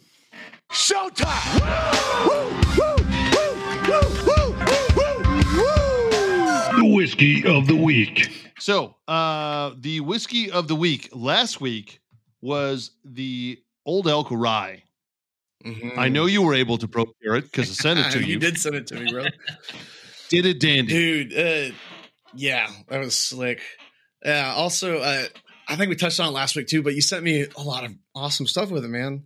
Um, I did send you a couple like things. the uh, even just like like the the elk topper. the elk head pour spout. Yeah, you know what I love doing though. Every time I pour out of it, so that you know the elk has a real, it comes out of its mouth, right? I always think like Yeah. every time I'm pouring it. So the first time I presented one of those to a bartender, he literally poured it out and he was like, "Blah." and now I can't see one of those pour out without in my head going, "Blah." yeah, Yeah. exactly. but Yep. yeah, and then um, so yeah, no, it was great. Um, I guess to really, I don't know, kind of paint the picture of how it, this uh this specific straight rye whiskey made me feel. Um, it reminded me of you know you're going in for your first uh physical for high school football, right? And Mhm. um, you're all you're all nervous, right, off the bat, you know, because like I feel like on the nose, it's like I know it's a really well rounded whiskey, but it's still Yeah. like a little little spice on the nose. It's like a slight slight boozy on the nose, but um, and then even once you taste it, like it's a little bit of spicy up front, but not too much. But yeah, so you're going in for the uh your physical, and you're a little nervous, but um, but yeah, then you get a hot nurse, and it's quick and easy, and biggest priority is um, yeah, just getting through it. But yeah, no, it was it was really good. I enjoyed it. Um, it uh, for the cocktail, I end up um taking that. Uh, you also sent me a blood orange whiskey. Um, I did the whiskey Smith blood yeah, orange. whiskey Smith, and that one was surprising. Uh, well, first of all, I wasn't expecting you to send me an orange whiskey, but uh, I sent it to you because you said you've been having problems making a consistent old fashioned, yeah, all the and that one yeah. on the rocks with just a couple dashes of bitters is like a perfect old fashioned. That's another thing I was going to talk about. It's like a cheat code, man. Like the, Yeah. um, I, I- tried one today. Like, uh, just I, all I did was Angostura bitters and that Mhm. whiskey smith, and it was like a very it was very Christmas to me. You know, it's a lot of orange. Yeah. and uh, yeah, that I was surprised. It's like a cheat code, man. Like you, can- like yeah. But um, it's really good. But I also like using it in replace of like simple syrup in an old fashioned. And Yeah. uh, yeah, and it did get, which makes for a very boozy drink. yeah, Yes, it 'cause does. it's yeah, two solid. When, when you're and- putting in straight alcohol as opposed to uh, simple syrup, which is just a sweetener, Mhm. it makes for a very boozy cocktail. you're sweetening, yeah, you're flavoring alcohol with alcohol. But uh, Yeah. yeah, I uh, what? So Crystal's birthday was uh recently, and I we yeah, I got like this like like tour. We did like a Christmas light tour uh downtown Houston and like this like golf Mhm. cart with like a glass ceiling and stuff. And I, I brought some of our own cocktails and uh I did that. I did the uh the old elk with the uh the blood orange and uh just some bitters and iced it down. And yeah, Crystal had to drive home. it, it's it's pretty boozy, but oh, it, it it did really good though. It's a perfect Christmas cocktail, man. It really is. Nice. So strangely enough, um, I actually had to write some tasting notes for the Old Elk Straight Rye today because I'm putting together a seven course food pairing dinner with our whiskeys, and Oh, the chef wanted um, chef wanted the different tasting notes for everything. But by the time I got to the rye, I was six whiskeys deep, having to write some of these. So I I actually want to share some of these with you. yeah. Um, so the aroma on the straight rye is uh, spice, peach, cinnamon sugar, almost like peach cobbler with vanilla ice cream. The taste is a bold spice of rye, allspice, peach in the middle of the tongue, caramel on the finish, and medium oak slightly drying. But the mouthfeel is a well rounded, smooth confidence greets the palate as the senses are enveloped. Similar to your daughter bringing home Ryan Reynolds to meet you, you're unmistakably charmed and can't help but want to learn more. well done. That's some poetry, Yeah. baby. I hope Yeah. you it. You better leave that. Yeah. I, oh, I, I definitely sent it off to him today. Yes, you need to use the Um, prostate tango in one of those. Yeah. so uh the reason I wanted you to try this is because you've you've said you've become such a massive fan of rye and discovered that you really enjoy rye Yeah. uh, through this experience of the whiskeys of the week. And the master distiller we have for Old Elk is known for creating upwards of 85 to 90% of all the ryes out on the market right now. So essentially, unless it was coming from either Jim Beam or Wild Turkey, chances are the rye that's out there actually came from uh, MGP when he was there as master distiller. And in the times that I've worked with him, I asked him, I was like, uh, Greg, if you're responsible for making 85 to 90% of the rye out on the market, what does that look like? Like numbers wise? He's like, we had a, a finance intern who apparently didn't have enough work to do, but he figured out that if you stack up every bottle of rye that I've ever made, it would actually wrap around the world twice. And I'm like, that's ridiculous. That's, What does that look like as far as like liquid volume? He's like, once again, the same kid apparently didn't have enough to do. they figured out that if you took every NFL stadium, all 32 of them, and you dug the field out six feet down and filled up every NFL stadium from that new six foot down field level to the top row of seats at 32 NFL stadiums, that's how much liquid he has made. Somewhere close to or just over 900 million proof gallons. That's insane. Yes. That- that's so the amount of volume that he has made How do they know what the volume of a, of a field is? That's interesting. I love it. Yes. So I don't know how the kid figured out that part, but um, they did figure out obviously how much was in an average batch and what the yield was and all that stuff. But the Old Elk Rye is the only mash bill we have out of all of our products that's not a custom mash bill. All the other ones are totally custom. We're the only ones who have it. And I asked him, I was like, if all the other ones are custom, why isn't this one? And he's like, when you're responsible for making upwards of 90% of the rye on the market, I think I've figured it out. Like, I'm not going to reinvent the wheel. I know what works and what doesn't. I'm like, that's fair. I mean, yeah. that's a justifiable answer. So, on that note, though, as far as um, whiskey production and shapes of stills and manufacturing and everything else. That actually leads me into the whiskey of the week for this coming week. And the whiskey of the week for this coming week is the Glen Glenmorangie. And Oh. don't let people say it's Glen Glenmorangie. It's Glen Glenmorangie, 10 year old. It is their base entry level product.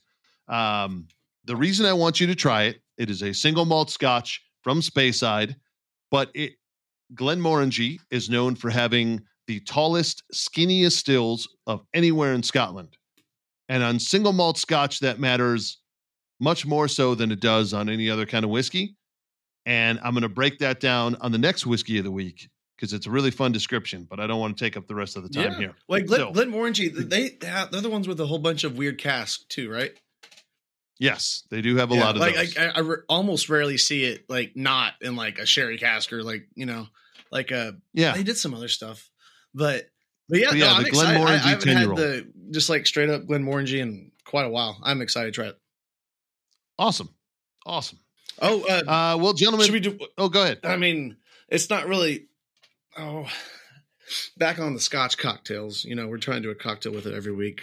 You got any suggestions off the bat for a cocktail with that? We could try. I'm going to else. text you some. Yeah. Okay. Cool. we're, we're I mean we're we're definitely not going to do the um I mean this is not a, a peated single malt. This is a very light fruity like stone fruit, apricot, Mhm. peaches, nectarines kind of feel. So let me look up a couple cocktails, especially some that might have a holiday feel to you. Yeah. And we'll go oh, from that'd be perfect. Yeah. So yeah. Uh, but we are just crossing the two hour threshold Ooh. at this point. Uh, so I think it's time for us to actually dive into our nuggets of the week. All Do you guys have a nugget you want to share? Or do you I- want me to jump yeah, in? Yeah, I got a Uh, nugget. I Go go, ahead, go ahead. You guys go ahead. You guys Sure. go ahead. Go ahead, Colton. So, um, I I've talked to two people now that have had like long term issues from this, but uh, wearing a respirator when you're pouring resin, and right, and like I'm guilty of it. Like if I'm doing like a small, like if I'm doing less than 20 ounces at a time, I may not wear a respirator, but uh, I always do it when I'm pouring like close to a gallon at, at a time because you can definitely smell it a lot then. But um, like uh, what, what is it? Uh, Aaron with Ninja Rhino and Mhm. um, one of the uh, the marketing people from Promise Epoxy. Uh, when I was talking to them, they're now allergic to resin, and like they've grown an allergy, like just from like the Really? the fumes and the um, forgot the term for it. There's like Off gassing. um, Do you think yeah. there's a difference in the size of the shop and or the ventilation as well? One hundred percent. Yeah, I, that, that absolutely would matter.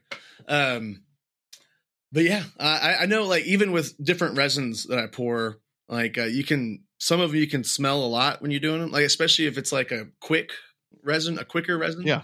and um, I think it puts off more fumes. I guess like it would make sense. Like if it's curing faster, it's going to emit more gases. VOCs. That's the word I was looking for. Yeah, Yeah. VOCs. Um, but yeah, it, it's important. Like you can grow an allergy to it. Um, so I've gotten a lot better. I've gotten a second um, respirator so I can keep it right on the resin bench and keep it more handy now.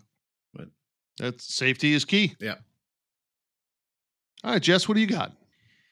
So my nugget is kind of a complaint and a nugget at the same time. and uh well, the first real nugget is Colton's suggestion for the tent from Harbor Freight.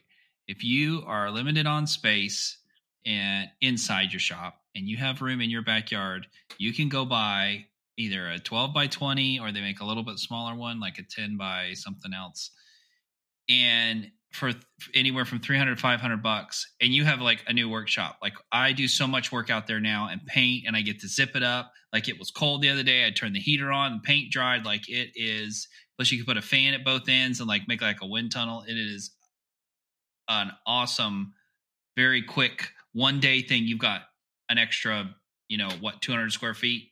Like it's awesome. Hmm. you can store some wood or whatever it is. So anyway that's one.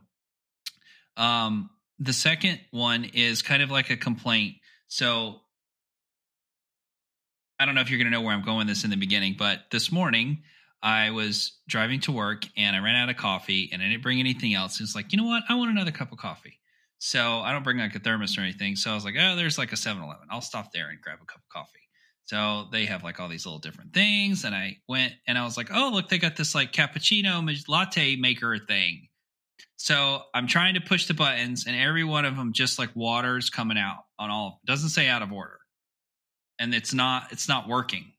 So I'm like, all right, I'll just get regular coffee. So I got regular coffee, and I went up and I said, hey, I you think your cappuccino machine is not working. And he looks at me and he goes, yeah, the guy like won't show me how to fix it, and like I, you know, like he, I just I keep asking him and he won't show me. He's like, I'm sure it's something simple, but like I don't, you know, know what's wrong with it. And I'm like, That was very helpful. I wanted to say, well, number one, you know it's broken. Put a fucking sign on it that says that it's broken. Okay, that's kind of what you do. And number Yep. two, and you'll have to believe this: figure it the fuck out. figure it out. You have, I mean, and I talk to my kids about this. Do they not teach critical thinking in school anymore? Like, once you learn to teach yourself something or to problem solve something, it will apply to everything else in your life, whether it is, and every time you fail, you're going to learn something and you're either going to break it or you're not going to break it but you're going to learn this like little skill you don't even know you're learning. It's like it, it's like not even um there's not even a way to sometimes to even put into words what skill you just learned. But then the next time something goes wrong you'll start to create these processes of how you figure things out. Okay well it's not this. Well then it's got to be this. Let me look at this and you'll learn how things work and like all these things. And it doesn't matter whether we're talking about relationships or computers or woodworking or a coffee machine at 7-Eleven figure it out just try Yeah. just get in there and i mean for god's sakes you got your phone like you can't like Yeah. the part that you like are really stumped on you can't like maybe try to look it up like figure it out on your own without any help and fix it it, I understand if it's something that's completely beyond, but you would be surprised what you are capable of. But if you don't ever Correct. try, you're never going to know. Yeah, like if my computer just stops working, am I going to be able to go through like each microchip and figure out? No, I probably won't. But I bet I could if I had enough time. Yep. I Yep. could teach myself. That- that Everybody's capable of, of, uh, anything if they would just try. Yeah. So just figure it the freak out. Like, uh, I don't know how to do that. What do you mean you don't know how to do that? You have the whole world on your phone, on your computer. You have friends. Yeah. Did you even try? Like Yeah. you, you just are lazy, is what you are. Yeah. Like That's what it just, just. It, it's it's two things that I've discovered. It's one is fear that you're going to make it worse, right? And Yep. two, it's laziness and and lack of self confidence. If you want to make three, but I'm not afraid to mess stuff up. I'm not afraid to break something. If it's already broke, I really am not afraid, right? Like I'm not afraid. The other thing that that a lot of younger people run into is perfectionism syndrome. Mm, They try something once, and if they're not perfect at it, they're like, Mm. "Well, I'm obviously not ever going to be good at this," and they just give up right away. Um, so a lot of them don't even try if they don't think if they you can don't do it do it perfectly. right the Yeah. first time, yeah, like nothing was ever invented on the first try. I'll tell you that right No. now. Not not Except for anything good. sex. It Yeah. reminds me of the uh, the hashtag like not my job. Like uh, where you see Yeah. like someone who uh, where they were Oh. painting a street and like they just like paint over like a dead squirrel, like roadkill. like yeah. Yeah. my job, not my job. I don't care. my my wife worked at this dentist office before here, and they used to say, "Well, that's not my job." And I just want to say, "Oh my god, if anybody at my shop ever said that, I'd be like, no, it isn't your job. Nothing is your job now. You're out. Like I don't like that mentality. Does not fly. If it if it's broke, fix it. So Yep. Anyway, figure it out, and you feel so good when you figure something out too. That's like Yeah. a dopamine rush right there. Like, man, this was like I figured that out. Look what I did. You know, like you want to show somebody. So Yeah. um, there is a there's a whole sense of self uh, satisfaction and uh, a sense of self Self-worth. that is involved in figuring something out that you have no idea about and learning something new. And you may never use it again, but um, yeah. So that was my little rant and my little nugget at the same time. Okay. Uh, well, my nugget is is much less in depth than that. Intense. Uh, yeah. Uh, in all honesty, it, it has to do with working smarter, not harder. today I had to batch out uh, 30 boxes or pieces for 30 boxes uh, to make.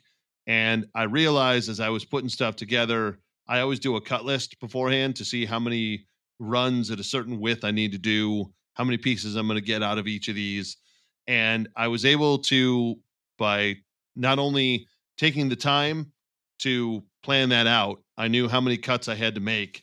Uh, but then I was also able to figure out that I'd be able to save almost a half a sheet of plywood widthwise by utilizing some of the offcuts from other pieces uh, to be able to make some things. All right. And so when I batched things out and actually wrote out like I'm going to do this cut first, and then I work from the largest to the smallest and work my way down.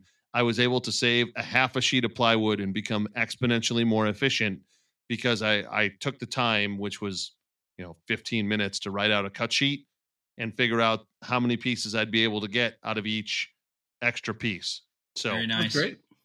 It was a, a time saving and money saving tip and i got all the pieces cut and it only took hour hour and a half to do it all it's going to take me like two days to stain it all yes, but it is. um yeah and a big setup. yeah.